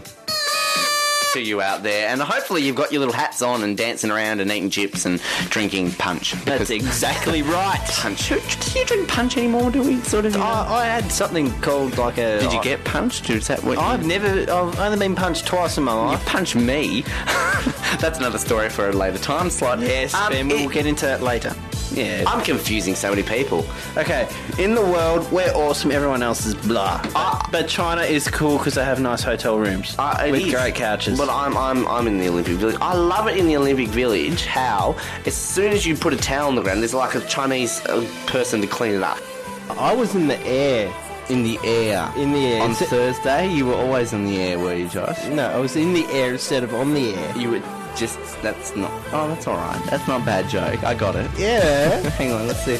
Let's test that. Do you want to try that again? I don't know if the audience was listening. Ready? Okay. I was in the air rather than on the air. Oh, yeah. It worked. Th- they liked it. They're here today. They've come... They've realised just because Hi Ben's, guys. just because Ben's not here, oh. there's no reason that we can't be a part of it. So I'm just going to turn him down a little, otherwise they're going to go crazy. Uh, but no, we're it, going it, off. Aren't I know. Look, look, look it, we've got seventy-five thousand people here in the last twenty seconds. I know. I know. They're coming it's pretty good. They're coming in busloads. We're getting them. We've had billions here, so I'm expecting billions today. That's what I'm saying. That's what I'm saying. Josh, trap shooting is where Michael Diamond, I believe it was, uh, mm. won gold for uh, us in Sydney Olympics and the Atlanta yeah, Olympics. I've tried my hand at trap shooting. It's it's it's not as easy as it looks. Not, I, I don't think it would be. I've tried my hand on it. Uh, maybe just be on the PlayStation, but that's yeah. you know, a different story. I find it hard enough on the PlayStation. I couldn't imagine what it'd be like in real life. But uh, that's another story, Josh. I'm sure a lot of these Olympic events are a lot more easier on the PlayStation than in real oh, life. Yeah. As I would know, being an Olympic athlete myself. This week's Ambassador of the Week, though, is none other than Mister Brad Pitt. Ladies, calm down, calm down. I didn't say my name, I said Brad Pitt. We're very similar in many aspects, but we're not going to get into that debate right now. Now, Josh, I hear you asking me, Ben, why is Brad Pitt this week's Ambassador of the Week? Did you want to do that, or did I just impersonate you very well? Ben, why is Brad Pitt this Ambassador of the Week? You wish you sounded that manly. Um, he I, has... I sound more manly than you do, so don't say that. Most women sound more manly than I do, Josh. I like I like being here on a Friday by myself sometimes. It's a bit different, actually. It's a bit more of a... It's a different atmosphere in the studio, because I think people know it's the weekend, so that they can go out and relax and not have to work and sleep in and just have a, have a fun old time and go out and partay. Um, he seems to be asleep whenever I want to ask him a question. I think he knows. I think he knows that I'm going to ask him something, and then all of a sudden it's like, go to sleep, off you go. Woo! Down, down a sleepy mountain. I don't know what that was, that woo sort of sounded a lot better in my head. Till next week, Hobart, do keep sucking those oranges. Keep sucking those oranges. Do keep sucking those oranges. Keep sucking those oranges, Hobart. Keep sucking those oranges. Keep sucking those oranges. And those grapefruit too. And maybe a bit of lemon. And good night.